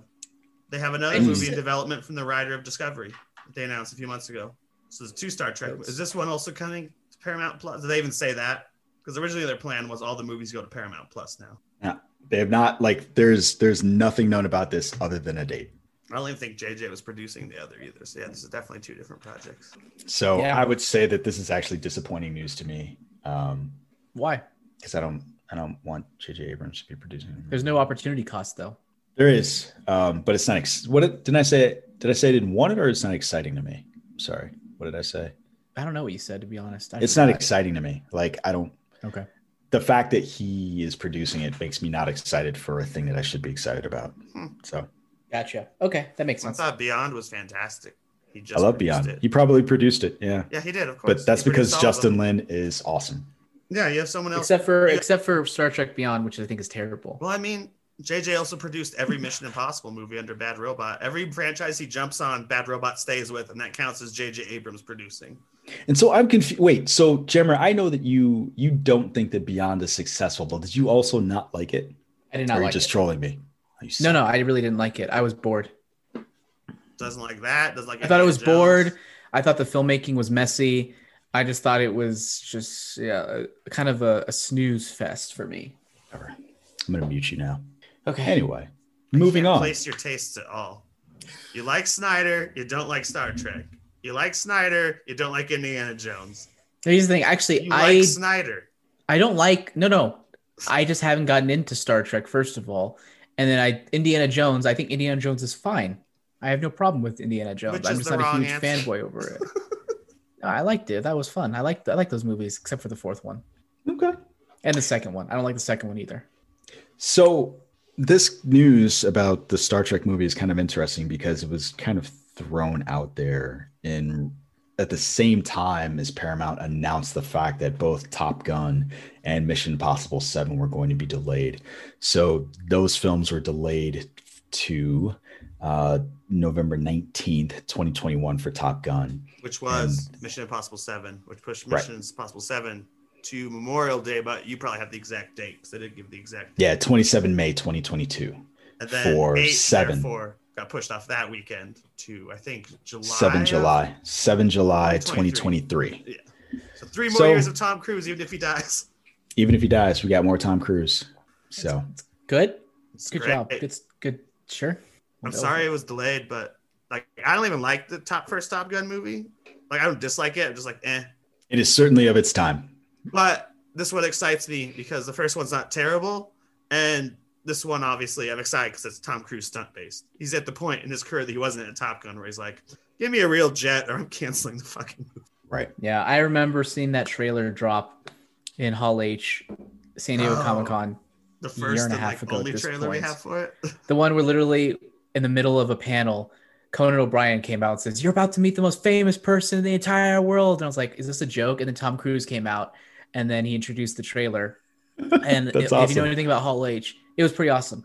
And you think about Hall H, Hall H is, is really kind of awesome and scary for someone like me at the same time because when the when the freaking bass hits of like any trailer, like the the vibration, it almost feels like it's gonna sync up with your heart and make your heart stop. and that was like that's amplified with this trailer, which features like legit jets and it has like that extra bassiness of like the as they're flying through, and it just feels so grounded and real. Which is funny because I feel like I didn't get that feel from the first one remotely um, at all. It feels so different. But uh, yeah, it was exciting and cool. Well, what's really funny is I watched a documentary about sound design on HBO Max or something, and they were talking to the Top Gun people who did the sound design, and they're like, "Yeah, we got up on the helicopter, like the not the hel- helicarrier, the aircraft carrier, and we were recording the noises, and the ship sounded like garbage, so we just made up our own noise for what jets just sound like in the sound. Yeah, stage. I mean, like, how do you record that? I don't even know how you. Well, they were record it. You have to on like a mile away. They had the like they were on the deck with the mic up as close as they could to one Too of them close. as they took off. Too and they're like, close. that does not Too sound good." close. Why would you they get that said close the think jet sounded work? boring, so they made up the sound in post. Like they made Oh, up the okay. sound like they make up a T Rex sound. You know, That's like funny. with most explosions, throw a little wildcat in there. It's funny. Wow. So yeah, that's it. That's that's all we've got for news. Um, I guess there was one more thing we could talk about, and, and it. I guess it would be short. Um, we could talk about the mid-season trailer for Falcon and Winter Soldier. Also, um, Mm. I'm curious. So apparently, it's been teased that there's going to be some big cameo in the upcoming episode of Falcon and Winter Soldier. So by the time you, the audience, hears this, uh, you will probably know who it is. I have no idea who this person is. Have you guys heard this, or do you have any speculation as to who it is? I heard it's gonna be Paul presented- Bettany.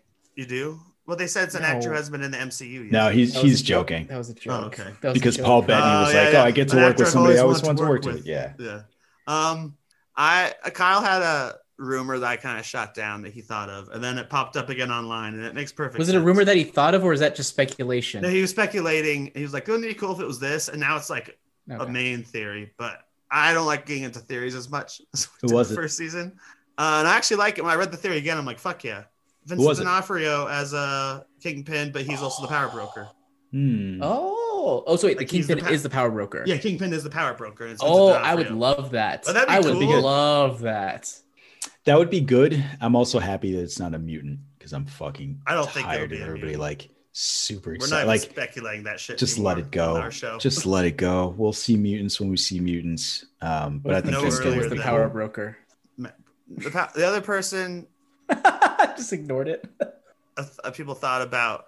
Well, I keep thinking about is maybe they'll get a different actor to play yeah, like Isaiah Bradley, and it'll be like an actor where I'm like, "Fuck yeah!" Because part, I think that what they said, the original quote was, "You'll be more excited by the actor than than what like the actor's gonna be mind blowing more so than what character they're playing." Okay. That's interesting. that's been recent stuff said by the writer. So is it going to be Tom Cruise playing man number one? Is that what it's no, gonna be? it's definitely that's definitely a Marvel Comics character that we haven't seen very before. So it's at least a human with a name, even if it's just like an agent. So is it Cruise Keanu would be the Reeves most- playing someone?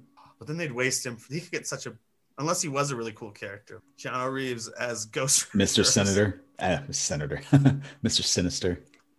Too early. No mutants. I was funny. I was about to say no. Mr. Sinister was teased at the end of Amazing Spider-Man 2, and I forgot that it was a different franchise that blended Plus, that, into my Sinister head. Sinister Six was teased, not uh Mr. Sinister. Mr. Sinister was teased. No, it was Mr. Sinister, right? Wasn't Mr. Sinister? teased? No, you're thinking No, no, about no, no, uh, one of the X Men movie? movies. I'm thinking No, the X Men movie. Yeah. Yeah. The X Men movies. Yeah. Days of Man, Future Past. Or not the Fox, no, uh, Fox Apocalypse. has really fucked that shit up to the point where you can't even remember. Which is why we just need to let it sit. Stick it in a blender. oh man, thanks, Fox. That trailer's Appreciate that. great though, because that's the one we where can talk about the Jammer's like, trailer I don't mind spoilers. They should have put this out at Yeah. the beginning. So here's the thing: it was like I don't think what they had in there was that spoilery for that trailer. I mean, it's stuff you expect as a comic fan, but if I wasn't a comic fan, I wouldn't want to know that John Walker murders someone. Yeah, but they didn't show that. They just show him going. "Ah!" For some reason, That's he it. always looks Fucking like- Captain America did that. Captain America did that in freaking Civil Yeah, War. Doesn't we know anything. John Walker versus Steve Rogers history. We know John Walker. So what? Like John Walker's got. I don't know. I no, you know going it. You know it. You know it. No one else does. No, exactly. For me, it wouldn't have been a big a deal. so he's just going like that with the shield. That doesn't mean that he's going to kill someone with the shield. It just means that he's doing that with the shield and going to Well, I mean, by the end of the trailer we're talking about, it has our two protagonists saying they're gonna. But that doesn't mean that he kills anybody with the shield. But still, that's a spoiler. It's like, oh, he's a new Captain America. No, that's like that's like going. Didn't you always freaking- know that they were going to try and take the shield, though? So how's that? a Yeah, but if you weren't a fan, uh, of course I did. But like, if you like, my mom watches that trailer, she's like, oh, I've seen the entire series." That's it- like going into Spider-Man being like, "Oh four my god, episodes. the Green Goblin's the villain." It's like, yeah, I figured he would be bad because he's Captain America. I'm gonna hate him anyway, so he better be bad. But I don't think general audiences do see that because general audiences are like, oh, we've seen Zemo in the trailer and we've seen the Flag Smashers. Those are our villains. They don't know who the now, if you watch Smashers this are. trailer, like, oh, John Walker's a villain. They don't know who the Flag Smashers are. They just know that there's some terrorists. They see people that's it. putting on masks and kicking the shit out of the main Yeah, character. I don't know that they would name of the assume. organization. I don't know that anybody would assume that John Walker was the bad guy based I on wouldn't. I agree. in the wasn't trailer. I don't know if they'd assume it, but like at the end of it, it's like, okay, well, they're facing off. But in my head, if I was a viewer original, I'd be like, well, maybe they're trying to trick us into thinking that he is going to be a villain, but maybe he's not. Right. We don't know the context of everything. So it's not a spoiler, maybe. Because we don't Yeah, even know like- what that scene reveals. Like, for all we know, it could be like, you don't want to do this. Yeah, we do. Work with us. It could be that. Yeah, it's like not, lethal weapon. But you know, it's lethal weapon. It's totally like lethal weapon. Like, oh, we hate each other. Like, no, now we're partners. Partners, baby. Yeah. So my point is, is that it could. It, I don't think there was enough there specific spoilers. My the whole the reason this Spoil argument the came up in first the four first episode place. entirely. It's mostly How? footage from the first four. They could It's use foot. before. There's a difference between showing footage in the first four episodes versus spoiling the first four episodes. There's a huge difference there. What did they spoil in those first four episodes?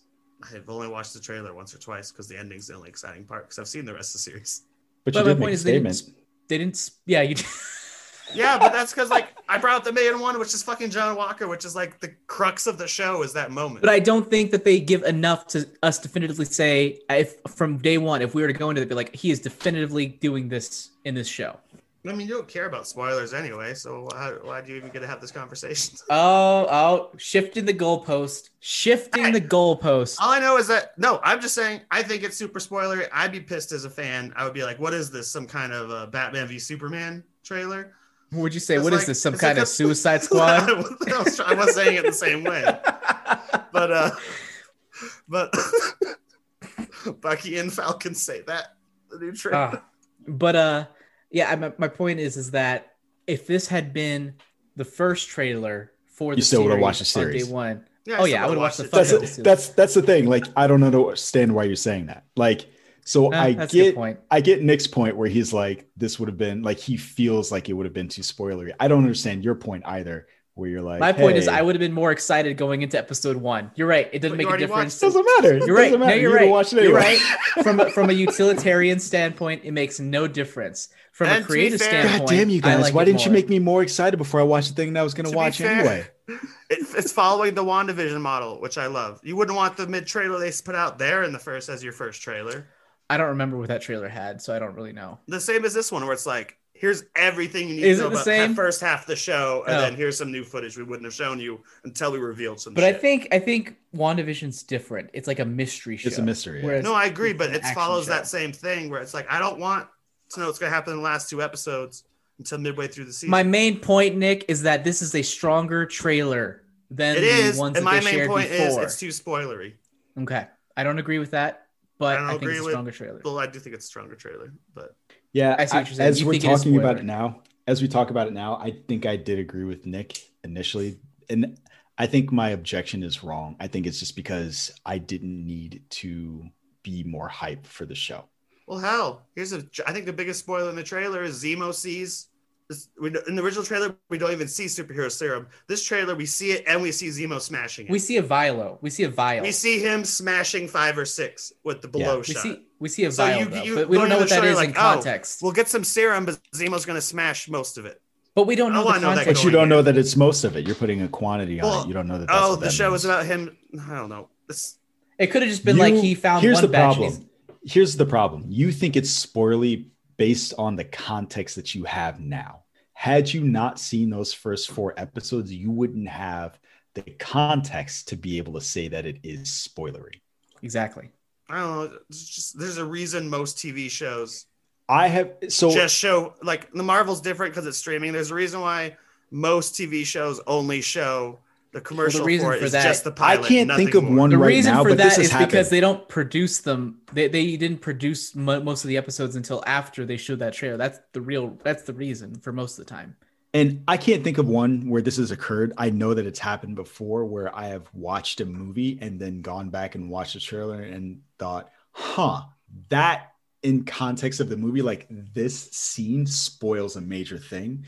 But when I initially saw it, I didn't have the context to to know. It does annoy me though at. when I watch a trailer and go to a movie and I was like, oh, one of the scenes in the trailer was the last scene of the movie, which happens a lot. It's not just Venom. Kind of like honestly, kind of like that. The opening This shot trailer, of the first trailer. No, of the first trailer when he's trained when uh Sam's training with the shield. That's probably Yeah. gonna be the last. Yeah, episode, yeah, the no, last exactly. moment of the People are last guessing that's the last shot of the mo- the show. Yeah. Yeah, and that conversation where it's like we're damn good looking or whatever, but we're not really partners. We're Fade to black. yeah. Bucky walks away. Sam trains with the shield. Fade the ball. We're gonna get to see him in the suit. what's that? I'm gonna We'll say yes, and I'm gonna suit. say he's tra- training with the shield. Starts episode uh five, six, doesn't end it. Okay, I think can it does happen before the final scene, but it is towards the end of the series. Whereas when you watch the first trailer, you're like, oh, this is the beginning of the series when they meet up for the first time. Okay. Fair. Interesting. Well, let's let's transition then away from the trailer into Snowbird. What what the fuck is it called again? Snowbird watching. Is that Silver what we're Watch. talking about? Oh, that's like oh, we actually wanted to talk about the episode. Yeah, Okay. it was do fucked up. Go. It was good. I, I mentioned before that I was really uh, I was I've been kind of disappointed with the the first two I thought were good. The third one I thought was the weakest episode. I didn't understand what was going on, why it was going on. It just felt like plot was happening for plot's sake. And then in this one, I was just like, I was in. I liked the way Sam was presented in this film, in this episode, the way he kind of took charge and was like, I'm gonna do this thing. And then they're like, fine. And then they fucking screw it up. And then um uh, the, all the way to that last moment, which we've talked about already with with John Walker killing a man. And I just thought it was really impactful. It was good. I'm I'm excited for the implications and for what comes next. So I think this was a easily the best episode of the series so far. And uh, fingers crossed that they are able to Stick the landing. You have follow through. Yeah, have stick the landing and have follow through with the next two. Yeah, It's a little I, unsettling to me that the writer says the fifth episode is the best and not the sixth episode is the best. Well, I think it, when you're, I think when you're writing something, uh, well, maybe this is me. When you get to that fifth episode, that should be the thing, and then everything that's like that the happens in climax. sixth, yeah, Yeah. six versus a should be the denouement. declining. Yeah, that should be the declining action. And so I, I'm, I'm on board with that if that's what he means. Like six should just be like wrapping shit up. We do know, I think, that the next two episodes are going to be the longest ones. We know the Um, next one is. Do we know the length of the? Yeah, they're over The 60. length leaks the week. Really? Of. I know the next one's the longest one yet. Yeah. Um, so, but this particular episode, I, I thought it was really good because the complaints that I have had about how they've been positioning Sam, I don't know that they have been assuaged, but I do like that you got to see a lot of different things from him. You got to see his fighting ability, right? So you got to see that the guy that they picked as Captain America got the shit beat out of him by the Dora Milaje while he ended that fight upright. So that gives you some uh, window into the fact that like he can hold his own in a in a hands a hand to hand fight without all of his gear, without his shield, without wings, and I think that that kind of matters. And the other He's thing like that you get- grabbing the spears when they're like lunging at him. He'll like grab. Yeah. yeah, and he's able to just hold his own. Oh, Um, gets his ass kicked. I want to He address your concerns after you're done talking. Remind me Okay. to jump into that. But continue. The other thing that I think that they did well was do a good job of positioning him just as well, if not better, it well different as a moral center of a potential Avengers team than Steve Rogers. So Steve Rogers, um, he seems much more bullheaded in his approach. Um, like that line that Sharon Carter says in Civil War, where she says, you know, when someone is wrong, you're supposed to plant your feet and say, no, you move. That was originally Captain America's line from the comic book. And so that tells you a lot about who he is as a person. The difference in this episode that I really liked is that Sam is trying to use his previous training as a trauma counselor, as a Mhm. PTSD counselor, to try and understand where the other person is coming from. And I never, while I do like the dynamic between Steve Rogers and Tony Stark, I never felt like Steve was trying to understand where Tony Stark Sam was. is empathic. Yes. Yeah, that's what. Was, that's why it sets him up for it to be a great Captain America at several points in this Yeah. episode. Yeah. where it's where he's willing to go talk with them until Walker screws it up. He uh he answers immediately like, "Would you take the serum?" No. Right. Yeah, I mean, I think this addressing your concerns about him last time, where you talked about he wasn't really taking, he, he was kind of being battered around a bit as opposed to actually taking control of the story. And then there was that one moment, a weird, weird incompetence with the phone call. I don't think this assuages that, but the more I look into it, the more I just, you have, as you mentioned, Steve Rogers, who's goes with his gut in terms of morality, but then you have Sam, who I feel like sits back and just thinks about it and tries, as you mentioned, understand where everything's coming from. And let's be real, the guy who kind of sits in the back and just thinks about the different alternatives and the different perspectives isn't necessarily the most exciting thing to watch. And I think maybe we've been seeing that over the course of the first three or four episodes where he's kind of hanging back and kind of being the moral center, weighing the options, understanding these different perspectives, and then acting based on that. And I think that's why it, it's getting, it was hard for us to sort of he's hanging back for a lot of it and really internalizing everything. And um, I think what he really lacks is confidence to act quickly and act on those things. I think this series is about him gaining that confidence so that he could actually utilize the way he feels and thinks and turn it into action. So hopefully that's what we'll get is someone who's more willing to act than what he is now. I say I think I think that's sort of his arc now that I think about it more and more. Yeah, I hope you're right. Um, I I can't really disagree with anything that you're saying. So I think I still think each episode's been better than the last. This is definitely my favorite. Um, yeah, it was easily the best for me. Like Another thing I really doubt. liked about it, what- what- mm, fuck, fuck, cunt, bitch. I had something. I really like Zemo. Um, this is the second Turkish time Zemo. Those are nasty, by the way. The second time Zemo has has run away to do something yeah, awesome. they're not good. And that's what me and Nope. Kyle said in our podcast. They're like Turkish delights. Plus, like they're seven years old. Just pulls him out of a jar in his apartment after being in jail for seven years. My point Unless those is Turkish delights were snapped and they're still fresh. oh, that's a good point. They were snapped, obviously.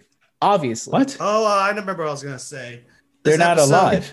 What? Did you guys just Nah, we're ignore what the hell I was saying? I was talking, I was making points, and you guys kept on the Turkish delights. Did you hear what I said about Zemo? Yeah, he's awesome. He snuck off to No, do some- I You mean, said you loved him. He my- disappeared to do No. something awesome. Well, but yeah, I know that. My point of it was is that like I'm surprised that they're they're. I like the fact that they're actually making him. They think like, oh, he's gonna fuck off and screw them over, but he's fucked off and helped them twice. Well, and I just think kinda really interesting.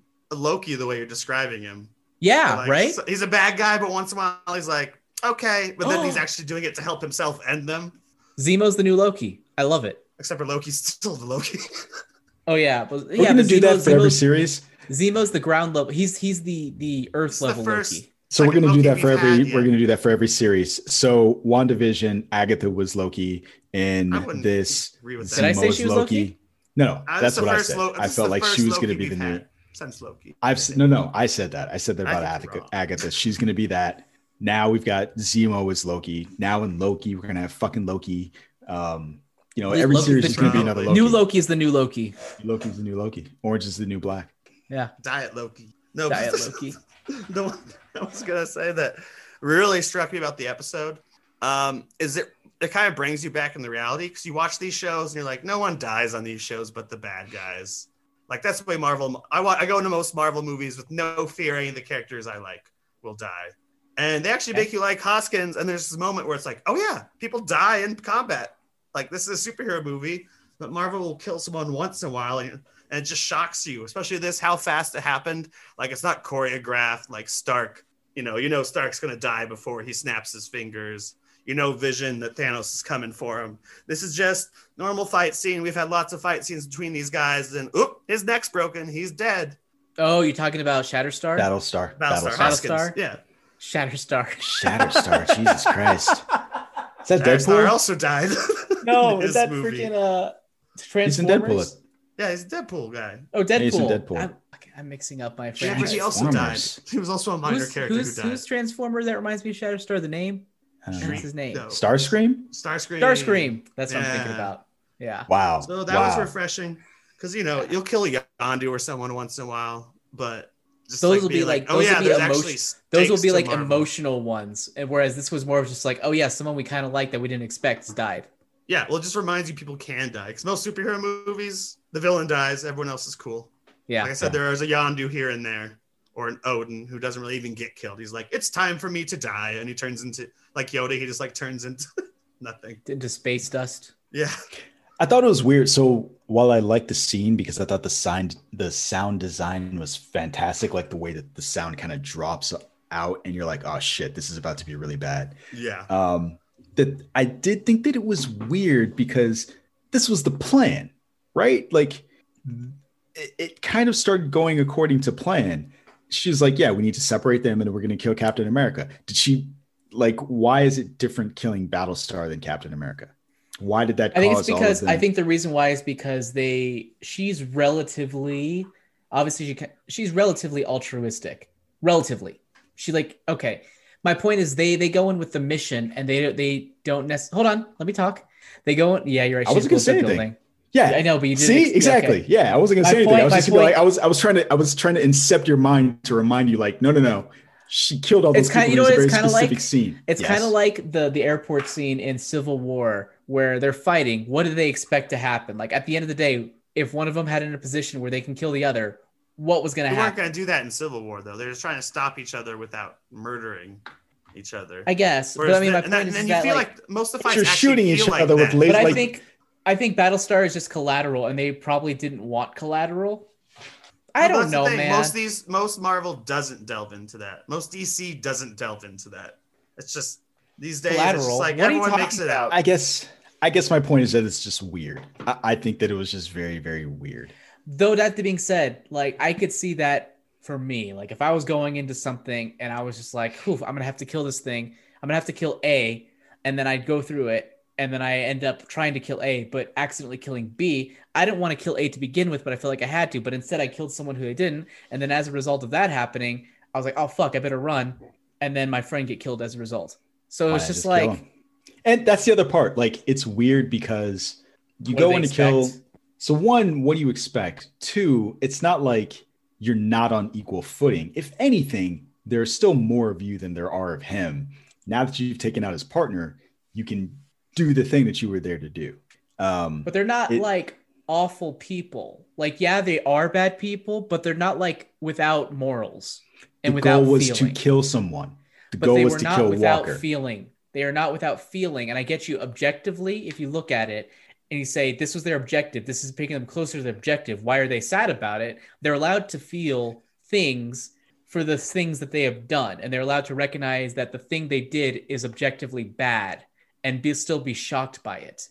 People Still are weird. allowed to be contradictory in Then those types again, of things. She killed people she never met, and then someone didn't who's see it. physically fighting her gets killed, and she feels Yes, but but uh, a he just got in the way. First of all, b It was like a moment to where he jumped in front, and it was And like she super got to see- punch to a regular person. and she got to see someone mourning over him, whereas before the people just were gone.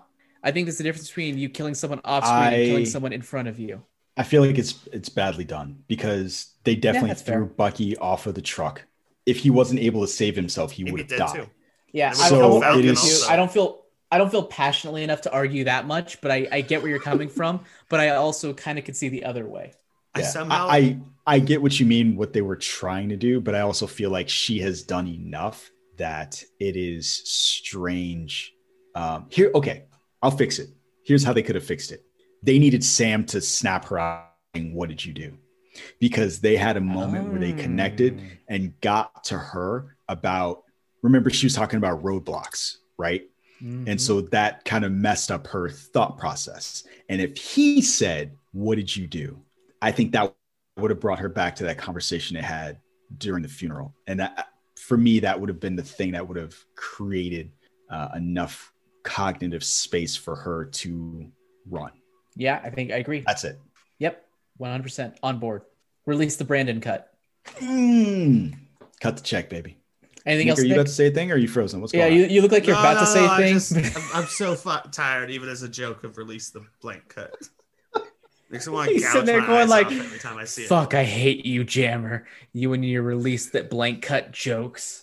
Why don't we just talk about anime instead? Yeah, that's gonna excite me too.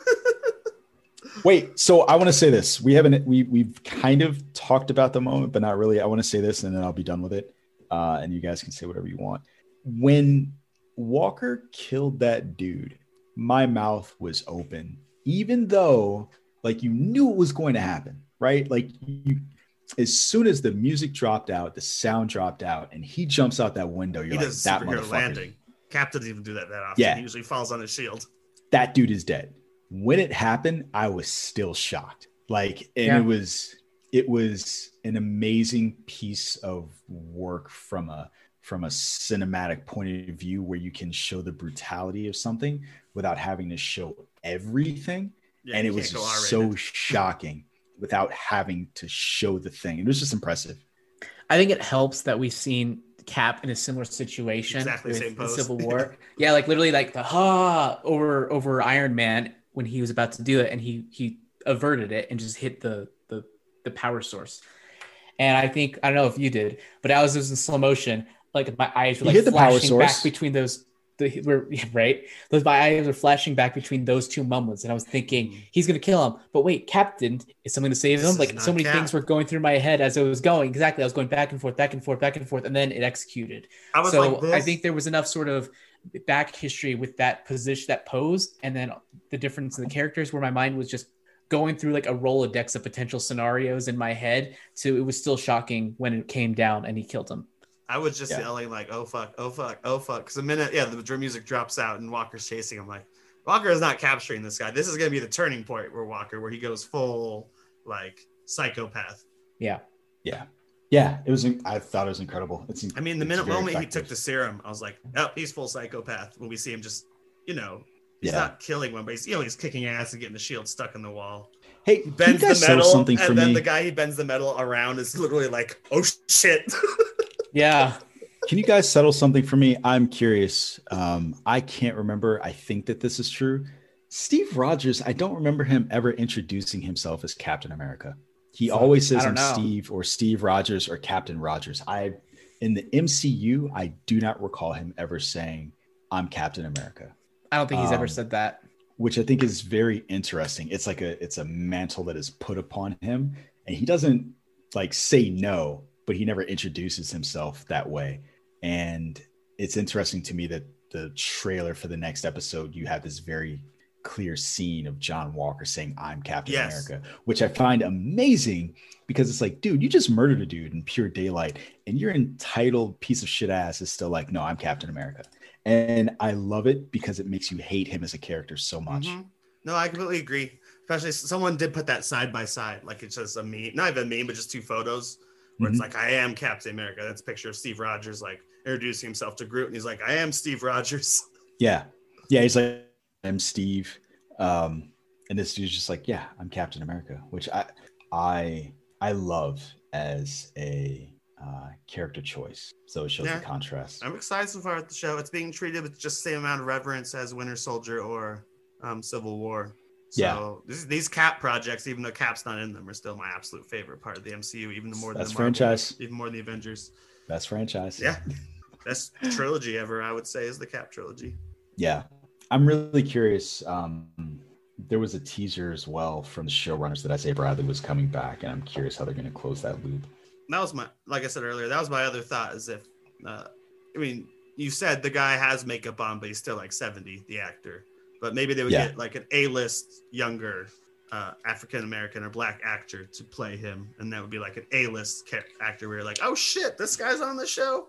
Well, can't think of anyone that would be so A-list that Marvel hasn't already used. I don't even know. I'm curious because the way that they quote unquote designed him, like his Yeah. chest was still sticking out and like he was still bigger than both of them. So I'm curious if they even need to do that, but we'll see. Yeah. I feel like they could do just as well young, young manning him up and then throwing a, a stunt double in there for like the hard hitting action. Definitely want to see like a flashback Yeah. to We'll see. some of his work. One of the biggest reasons why I think that that was going to happen is because that is part of the that's just part of the comic book as well. So getting to see that stuff, so it'd be interesting. But anyway, Plus, we might guys need to to move on? his his grandson again. Though that might not happen. That's probably not gonna happen until later series. Seeing Yeah. him become Patriot. Yeah, I don't think so. Till later, I agree. I'm ready You guys to move ready? on. Do some anime, talk some anime Yeah.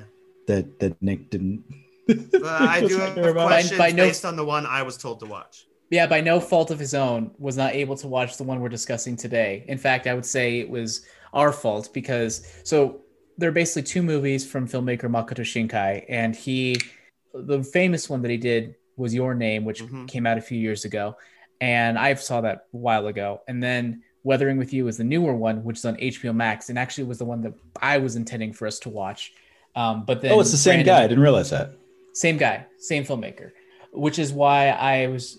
But then you mentioned before, I want to, I want to watch something that you think is good because you probably wanted something that you know is not going to suck. Um, You've talked about it on the show before too. So like multiple times you've brought up your name. okay, so that's why you wanted to talk about it. So you wanted to discuss it, but that came in after Nick had already watched like eighty percent of Most. Weathering with You. I didn't bother finishing it because we're not gonna talk about it. You just you have no. I because here's okay. Here's the question I have about anime, and I think this is mostly the anime's jammer has made me watch are the ones that I don't connect to, not the whole genre.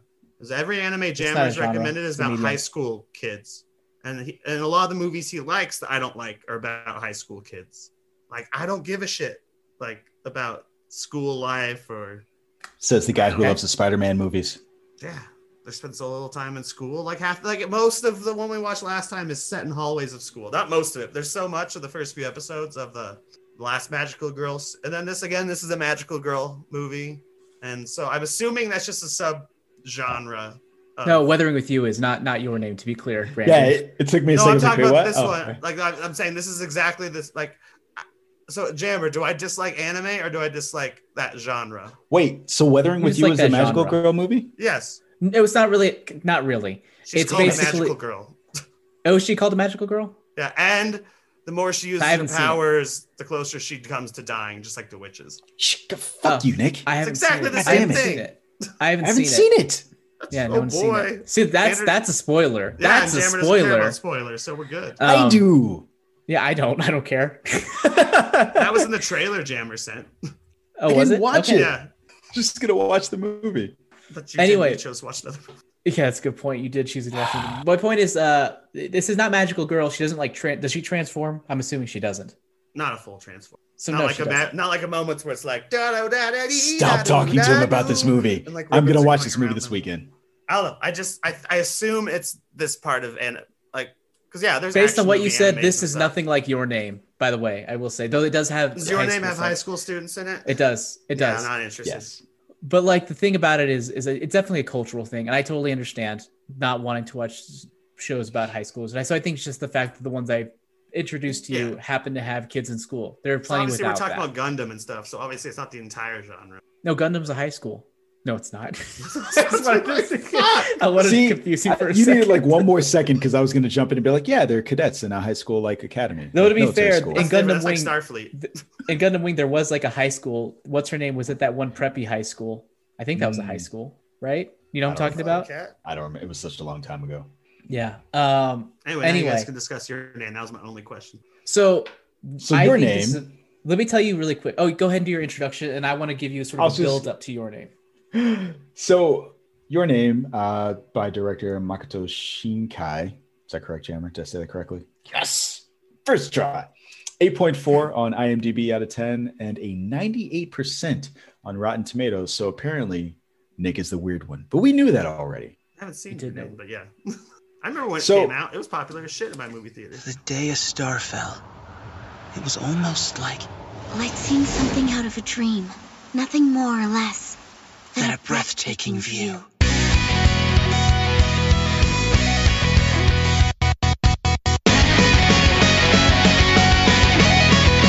At last, hello, you've opened your eyes. But why won't you even look Let's me hit the cafe eyes? later. What's wrong with Thanks, me? but I gotta go to work. You ain't really I can't me stand that this I'm place anymore. It's too small and close sorry, knit. but I did Please make me a Tokyo Boy, my next life! Seeing your glowing edge, your body's going exploding. Where am I? I've been having some strange dreams lately. Like a dream about someone else's life. Two teenagers share a profound magical connection upon discovering they are swapping bodies. Things manage to become even more complicated when the boy and girl decide to meet in person. So this is an older Oh, film. I- Usually, I Hmm. love that that premise yeah. for reasons that you might understand in, in terms of spoilery stuff. They avoid that, which is good. Continue. Mm. Yeah. Um, I was just going to say this is probably an older film than we typically do. So this came out in April of 2017. Um, obviously, it's the year of our Lord, 2021, but still good. Still good. Yeah. Jammer. So Makoto Shinkai is a very interesting filmmaker. I dislike most of what he's made, but his movies or his projects tend to very much have a very specific through line. His first film uh, was a he made by himself on his like old computer back in the late 90s early 2000s animated completely by himself it's called voices of a distant star and it's essentially Wow. like a student film and it follows one character is the female goes off to fight a war in space and the other one stays behind. And it is about because of, of where she's located kind of like interstellar because of where she's located time works differently for her. And so he is like growing up without her and she's still saying at her high school age but they're sending each other messages and they're like decades apart. And it's basically about them being in love but distant from each other. And literally every project he has has to do with these two characters who are in love but are distant in one way or another. But they're always just not really that great to me. They're cool in concept, but like they're very much the work of a student. So every single time I'm like, oh, I like the idea, but You're so not very close. You're so close. So literally, I feel like your name to me was the first time with when his skill of storytelling actually met that same concept he's been trying five or six times. It finally met it. So it was really, really satisfying. After I think I waited a year and a half after it came out because I was like, I don't want to like get Makoto Shinkai again, where it's like the same shit, but it doesn't quite work out. But this one was like easily the best version of that story. And uh, it paid off to me really well. And I thought it was very well made. It's beautiful, like most of his movies are. Um, but I just thought the way it was told was just, it was fucking, ah, chef's kiss, kiss, near perfect for me. Um, it was a lot of fun. It was entertaining. It was gorgeous to look at. It had great characters. It had awesome, unexpected twists. And even by near the very end, I had no idea how it was going to end. I was like, "Ooh, it can go this way, it can go that way. I don't know which way it's going to go." And I could see be- that as being a viable option of how it ends, but it just kept me guessing. So I was invested, and I cried like three times in this movie. But you know me, I'm a little bitch. I cry all the time. So that's just what happens. But yeah, uh, I thought it was really good. I really enjoyed this movie, and I think y'all should watch it, including you, Nick. You should watch this movie. It's probably better from what I've heard than Weathering with You, but I hear Weathering with You was good, but this is way better. Did Uh, Danny said he watched this, right? What's that? Danny said he watched it. He said he enjoyed it. He said he liked Okay. it, and he wanted to ask us about anime, but obviously he's not here, so. Hmm. he What'd you say. Nick? It's, it's about high school students, right? I don't think I would like it. You can't just I keep think- recommending the same thing to me. It's like I think It's not like the same one, thing. It's not the same thing. It's not This the same is- thing? It's just This is nothing like Magic Emotica, which is nothing like whatever the hell you're like. Just because it involves high schoolers, it's not. It's not the same thing. Um, I I think one of the things that you said, Jam, resonated with me is I when this movie started, I kind of took a step. Shit, this is gorgeous.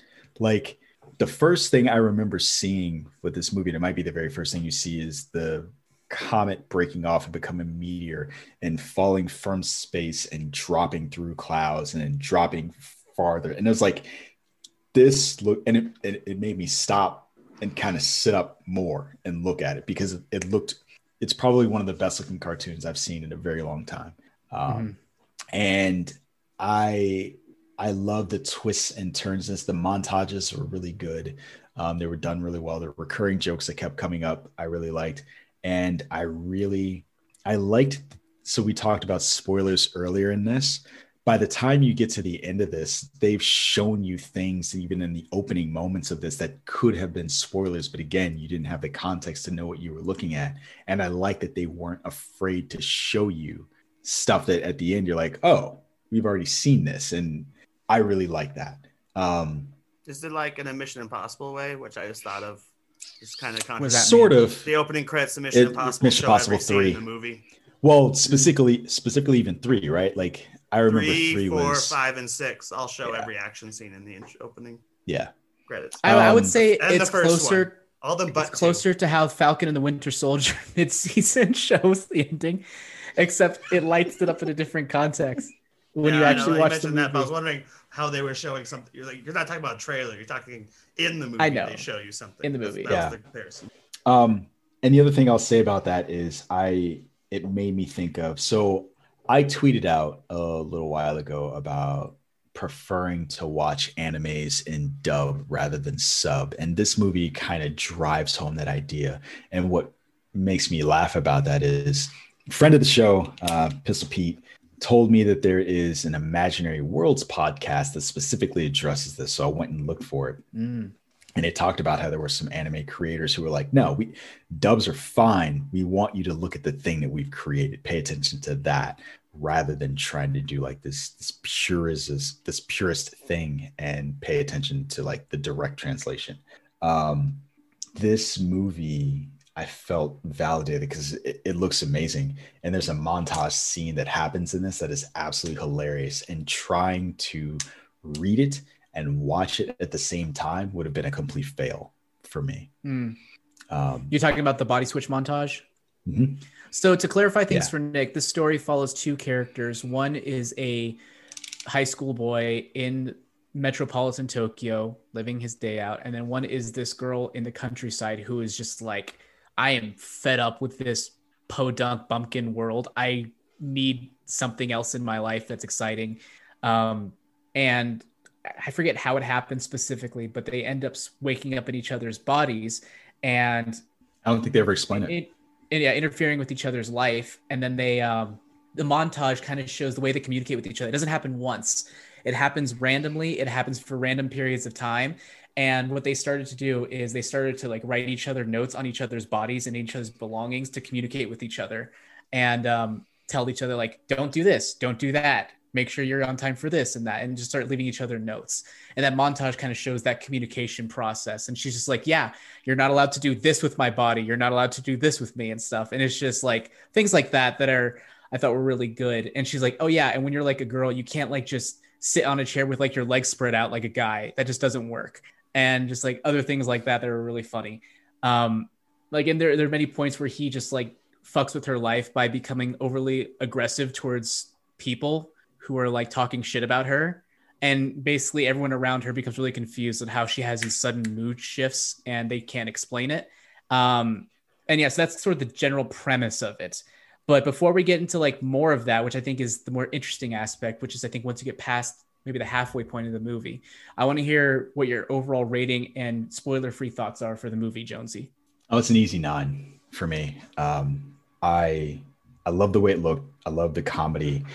Um, it was, and in the end, the wrap up was really good. So what you were saying about not knowing how the story was going to go and keeping you guessing, I really really liked that, and I felt like it gave me a sense of anticipation and anxiety about what was going to happen at the end. And I feel like that's that's getting harder and harder to do and especially with like known properties because that's a lot of what we watch right like most of the time most of the things that we watch they're based on superheroes. They're based on some sort of like john wick is going to walk for the most part out of these movies. Like for the most part like all the superheroes we watch those people are going to live through this. And so getting to watch something like this like i have no idea what's going to happen with these people. Um, and so getting to see a story where it kept you guessing right up until the end was pretty good. Pretty And, um, uh, especially especially like what you're talking about with the halfway point. At that point, like any any semblance that you had of like any um any About what the show, what the movie is. yeah, any certainty you had about what was going to happen at the end just got completely obliterated, like the thing that happened in the movie. And and so then it just then it just comes back and you're just like, oh, okay, got it. And I- Yeah. it's a, it's joyful to watch. So Nick, uh, so we're gonna go ahead and talk spoilers. I, I also would probably give this a nine, nine and a half. I, I'd say nine and a half. I'm giving it a nine and a half out of ten. We don't do I, the reason I think We don't do I think I'm giving I'm giving the extra half simply because of of the pent up desire I had for Shinkai to succeed at telling the story, having it finally pay off. I'm really excited about. So the extra five, I'm giving it. So if you don't want to hear spoilers for your name, then mo- go away and come back later when you've seen it. Definitely watch the movie though. So Nick, so the great thing we told you about the premise about their switching bodies, and you're probably thinking, well, why don't they just call each other on each other's cell phone? No, they didn't think about that. Oh, well, they think about that and it doesn't work. So they decide to finally, or one of them decides to finally track down the other. The guy decides to track down the girl and find her. And when he goes to where she is, it's gone. It is obliterated. It was obliterated three years ago, was it? Yeah. By a meteor. And so, and also he's finding more and more, he's starting to forget things about it. And so, like, it's about him trying to solve the mystery of what happened and how they were connected and all this other stuff. Like, can he get her back? Can he do anything? It's like really, really mind trippy, and you have no idea how it's going to work. Cool. Go ahead, Brandon. You look like you're about to say something. Sorry, yeah. The only thing I was going to add is you said he's forgetting things. It seems like the reason he's forgetting things is because they transfer when they're asleep, and so it's almost like a dream when they wake up. And so just like when you start to forget your dream when you wake up, that's the Mm. same thing that's happening to them, which is something that that comes into effect later. Right. Yeah. And then so basically what it comes down to is they have to go to this and this is where uh, I think the JJ Abrams remake could be really interesting is that they really lean into uh and I don't know how accurate this is but this this fantastical thing where where she lives is very much like old timey the way they believe in things. And like oh this this mountain believes something. This mountain stands for something. This is this this is that. It's like a little religious thing. And somehow that affects sort of the time thing and it allows them to sort of meet and for briefly and sort of have him relate information to that past version of her right before the meteor is about to hit and sort of make it different. It's really i'm explaining it terribly but it's done amazingly well. And like you just don't know at the very end it's like oh my god are they gonna be saved or not? Is the meteor gonna kill everyone like it actually did? Is he gonna change the past? Like we don't really know. And uh yeah. And even at the very end i'm gonna spoil it i don't care i don't give a fuck. At the very end even when they're saved they basically have lost all memories of each other. So they didn't even know each other exists so there's like this last like 10 minute denouement section of it and it isn't until like they randomly come across each other in the city like seven or eight years later or something and they kind of see each other for the first time and then they both have like this feeling and they kind of ask each other your name and then it ends which is great. Yep, which Yes. is the Yeah. which is which is the Leonardo DiCaprio thing where it's just like they like they stop like can I ask I'm like, your name? Hell yeah. And then that was like Yeah. the last line of the movie and I was like, "Oh, that's fucking beautiful. That's so good." The minute I saw that one, I'm like, there must be one for Invincible, because the way we told you, they kind of like the way they use his name each time. Like, there's got to be a Brad Pitt one. I mean, a Leo one where it's like Invincible title card. Yeah, probably. you could probably Google it right now. Yeah. Um, Um, Probably been shared by the Invincible account. They have like the best Twitter account. Whoever's in charge of they? it ever. should take a look. Cool guys. Cool. Um, Yo, cool guys. I don't give a shit about time this. travel. Cool. I don't I don't have a lot to add to what Jammer said. There were there were lots of things that I really liked about it. Um, I liked the idea of they did that thing that some movies used to do really well where they were kind of mention a thing and then move off of it very quickly and you'll forget that it happened. So like they're in class talking about um, Twilight or the witching hour and they're having a conversation about it in class and then they move off of it and that is the thing that Jammer's describing that allows them to have that moment later in the movie. Mm. So they're in the area where the comet hit that became a meteor, and they can't they can hear each other, but they can't see each other. And then they're standing there, and you're like, why can't they see each other? And then the sun goes down just enough to where it becomes twilight or wishing hour between um, dusk and sunset, and now they can see each other and communicate. And it's just it's like they paid it off really well, and it the movie does that really well where it just pays off a bunch of little things that happen again and again. Like one of the things that made me laugh and it's, it's probably really gross um, like every morning he wakes up he grabs his boobs. Um, so every time he's in her body he's like just grabbing her boobs. And then the sister um, so the the girl has a younger sister who will open up the door and always catches him playing with his own boobs because he's like I've, I've got boobs and when they meet each other, that's one of the first things she says to him. She's like, Stop grabbing my boobs. And he goes, I only did it once. it's like, you know that he did it, it. Like, you probably saw him do it five to seven times. So, you know, he did it like every single time he woke up in her body. It's just, it was funny. Um, but like I said, very creepy. Um, but it It'd be was more creepy, so I'm glad it only went far as. well, no, no, it it manages to avoid most of the creepiness, and they managed to play it off in a way that saying. feels mostly harmless. Yeah, because she gone a much definitely does creepier the same thing. She definitely does the same thing where she like wakes up in his body and she's like, "There's something down there," and then she looks down there and like sees. And it's like, uh, as high schoolers, like, yeah, I, I get that. Like, She has like the opposite reaction, like, ugh, not a dick again. no. She, Again? she says she says I she has to getting a pee. dick every time we show which bodies. Like she wakes up, she's like, "Oh my god, I have to pee," and she like, I I don't want to have seen it, but I could imagine that being played for comedy very well. Like, what the fuck do I do with this thing? Um, I'll just say the American version is not going to have half of this shit. Yeah, which it will be. I it will mean- be worse off for it. I don't know if that's true. What do you mean half of that shit? What do you mean? We're gonna do a nice Americanized version of a movie where a character wakes up and grabs his boobs, his new boobs, and then uh, we have a live I think they action scene where a probably woman will. learns how to Come pee on, with the realistically, you wait, you wake up in a in a female body, you're gonna feel. Yeah, the but you don't have to show. happen. I don't know. I don't think the American version is gonna have that unless it's an R-rated movie. I think you'd have to see it to understand what we're like. It's not like It's- he's it's shirtless, very- like grabbing her. No, I know, like, but like, I don't know. I think it's something that I get fits your point. Japanese culture. I get your point. You make it sound like we don't have sex comedies in America. Have you never you do, seen but any is this of like going the be rated American? R film or PG thirteen? No, my my point is Because it's a- when you describe the scene about peeing, it reminds me of Thirty Year Old Virgin, which is an R rated. no, he- she didn't actually. There wasn't a scene like that. She just said, "I have to pee," and then walked, ran away, and we didn't see anything. Yeah. Okay. Okay. Could It's it's a the movie's rated PG. Nick, the Yeah, movie is rated PG. It's like it's a PG movie. There's nothing in the movie that I think is that objectionable. Would you agree, Jonesy? No, there's nothing. Um, I think the the worst thing is the spitting of the sake. Um, Oh, yeah. But there's nothing objectively objectively objectionable about this movie. cool. It's, it's like it's, that's the thing. Is like for an anime, it's a, given the concept that it has, it is fairly wholesome. Good. Yeah. Um, I- and I've already said this. I don't have a lot to contribute, but that ending, um, that kept me on pins and needles right up until the very end. Um, because Up until the title drop, or Yeah. until the meteor drop.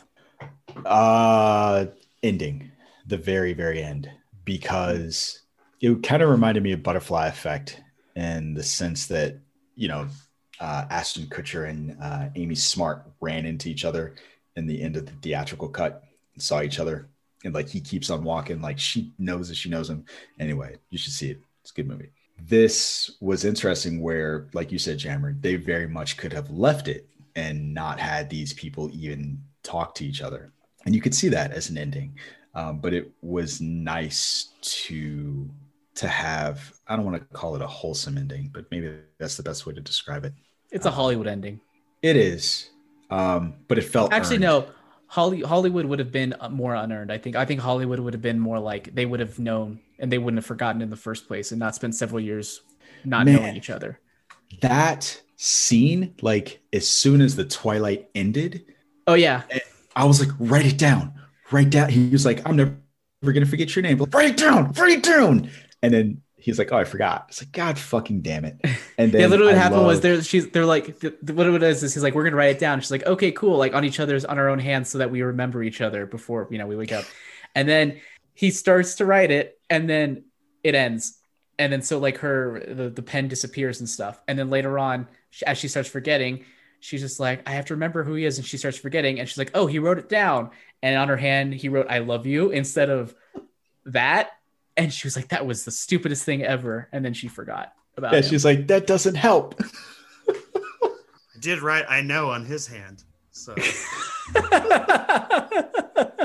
I love how much Nick is just not feeling this conversation. He's like, I didn't No, see this fine. movie. Don't It's fine. care. Don't give a fuck. I feel bad we didn't watch Weathering with you. I still would have had about this. I just would have had more complaints if we talked about that movie. Here, at least here, I'm not complaining. I'm just That's sitting here listening. That's true. That's true.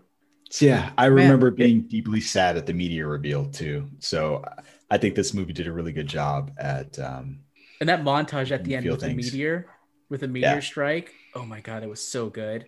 The way they matched up with the music and the news reports and stuff was so good. yeah, I'm gonna watch this again. Um, I'm definitely gonna watch this again. I loved. I mean, you just didn't see it.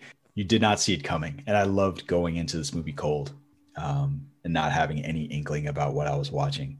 Hmm So Yeah, I'm, I'm interested to see Weathering with you though, because I there's no way it's going to measure up to this. To be honest, like it's just not going to. That's fine. It doesn't have to. Um, but yeah, I want to watch it. I agree. I agree. Anything else? Um, good job, Makoto Shinkai, for doing finally doing the story that you meant to do. Um, at several years and several movies later, and yeah, keep up the good animation stuff. And I really, I remember being really annoyed at the time when people, I, when this movie came out, were calling him the next Miyazaki, and I'm like, this movie's nothing like Miyazaki. What the fuck are you talking about, people? It's so no, different not even close. not even remotely close. Um, it almost felt like it, it it almost felt like it was written by a machine, where it was written to like sort of just take bits and pieces from all the anime tropes and sort of put it in a way that somehow worked together in a way that was like not only anime tropes but tropes but like but story tropes that would be really that would work against uh, uh, across genres for a wide audience and i just was really impressed with it Yeah. and yeah, so I think seeing it in a live action movie from J.J. Abrams, where you probably have like, I think it can make it work. They can make it work if they really want to. From what I heard, they're they're having they're they're bringing it like sort of Native American versus American. I hope the American side is like some Asian guy in the city. We'll see what happens. Johnny Depp You stars. Native Johnny American Depp. girl. Yeah. Done it That's before. Eddie Not as Native Redmayne. American girl. Eddie Redmayne. Eddie Redmayne. Oh God. What you got? Anyway, Anything any else? last words Anything you else? wanna Are say? you, are you done? Uh, are you done congratulating Michael Shingtai? Even though you know he's he might hear it. He's gonna listen to this. You should tell him. You should tell him you loved it. You should tell him good job. I, I think I've already told him on multiple podcasts that I that I like it. Yeah. Okay. All right. Well, one more accolade. I'm sure he'll. Like I have his autograph Do from you? his uh his 45 minute film Garden of Words that came out in the early 2010s. He was at Anime Expo in that year, and I got that, and it's in my. I, I was looking for it. Where is it? I don't know where it is. I think it might. I be was wondering why you're looking at the wall. I was like, what's going Yeah, on? I was looking. I was like, is it here? It's like, no, it's Yeah, not what, here. is, It's, it's what does Star Wars have the to do with? Yeah. I remember that? no, I think it's downstairs. okay. All right. Nick. It's funny. I anything got his autograph before I actually liked any of his movies. I feel bad. I'm glad I finally liked one of like his movies. The movies were like fine. They're okay. They they looked pretty, but like they never really clicked with me perfectly. This this one though really did. Okay. Well, groovy. All right, Nick. anything scale else to say to about the thing are you you don't gonna care? watch this? No, No. he's not going to watch this. No. Don't even need to put it on a scale. No. God damn it, Nick. I don't understand. Why would I? Be open to new story experiences, Nick. I've given multiple ones of these a chance. They're not the same. They're different. They're all different, Nick. That's like saying I've already watched the movie. I'm not gonna give another one a shot. Nothing. Nothing. Got nothing. All right. Well, shut it down. All right. Shit. Dear listener, if you like what you heard, do all the socials like, rate, comment, subscribe, share. We definitely appreciate it. Also, uh, you should harass Nick to try more anime, do different things. Uh, I'm sure he would love it. We would appreciate it. Also, LRM has other great content on the website, other great podcasts, other great articles for you to read, learn about, learn some stuff, learn, learn about what's going on in the entertainment industry. Super cool, super fun. Other than that, Nick Doll, where can you be found? At Geeky Nick Doll on Twitter. I write for the website, especially if there's an article about Dom Shrine. I'm all over that shit.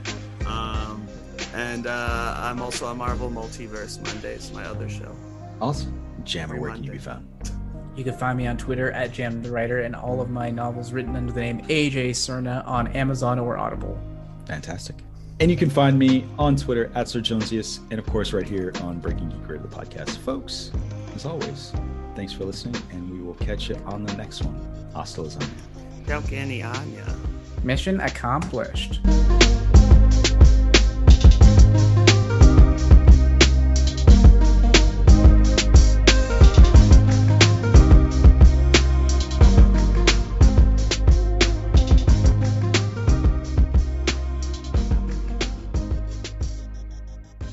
Mary redeemed a $50,000 cash prize playing Chumba Casino online. I was only playing for fun, so winning was a dream come true. Chumba Casino is America's favorite free online social casino. You too could have the chance to win life changing cash prizes. Absolutely anybody could be like Mary. Be like Mary. Log on to ChumbaCasino.com and play for free now. No purchase necessary. Void where prohibited by law. 18 plus terms and conditions apply. See website for details. The voice in the preceding commercial was not the actual voice of the winner.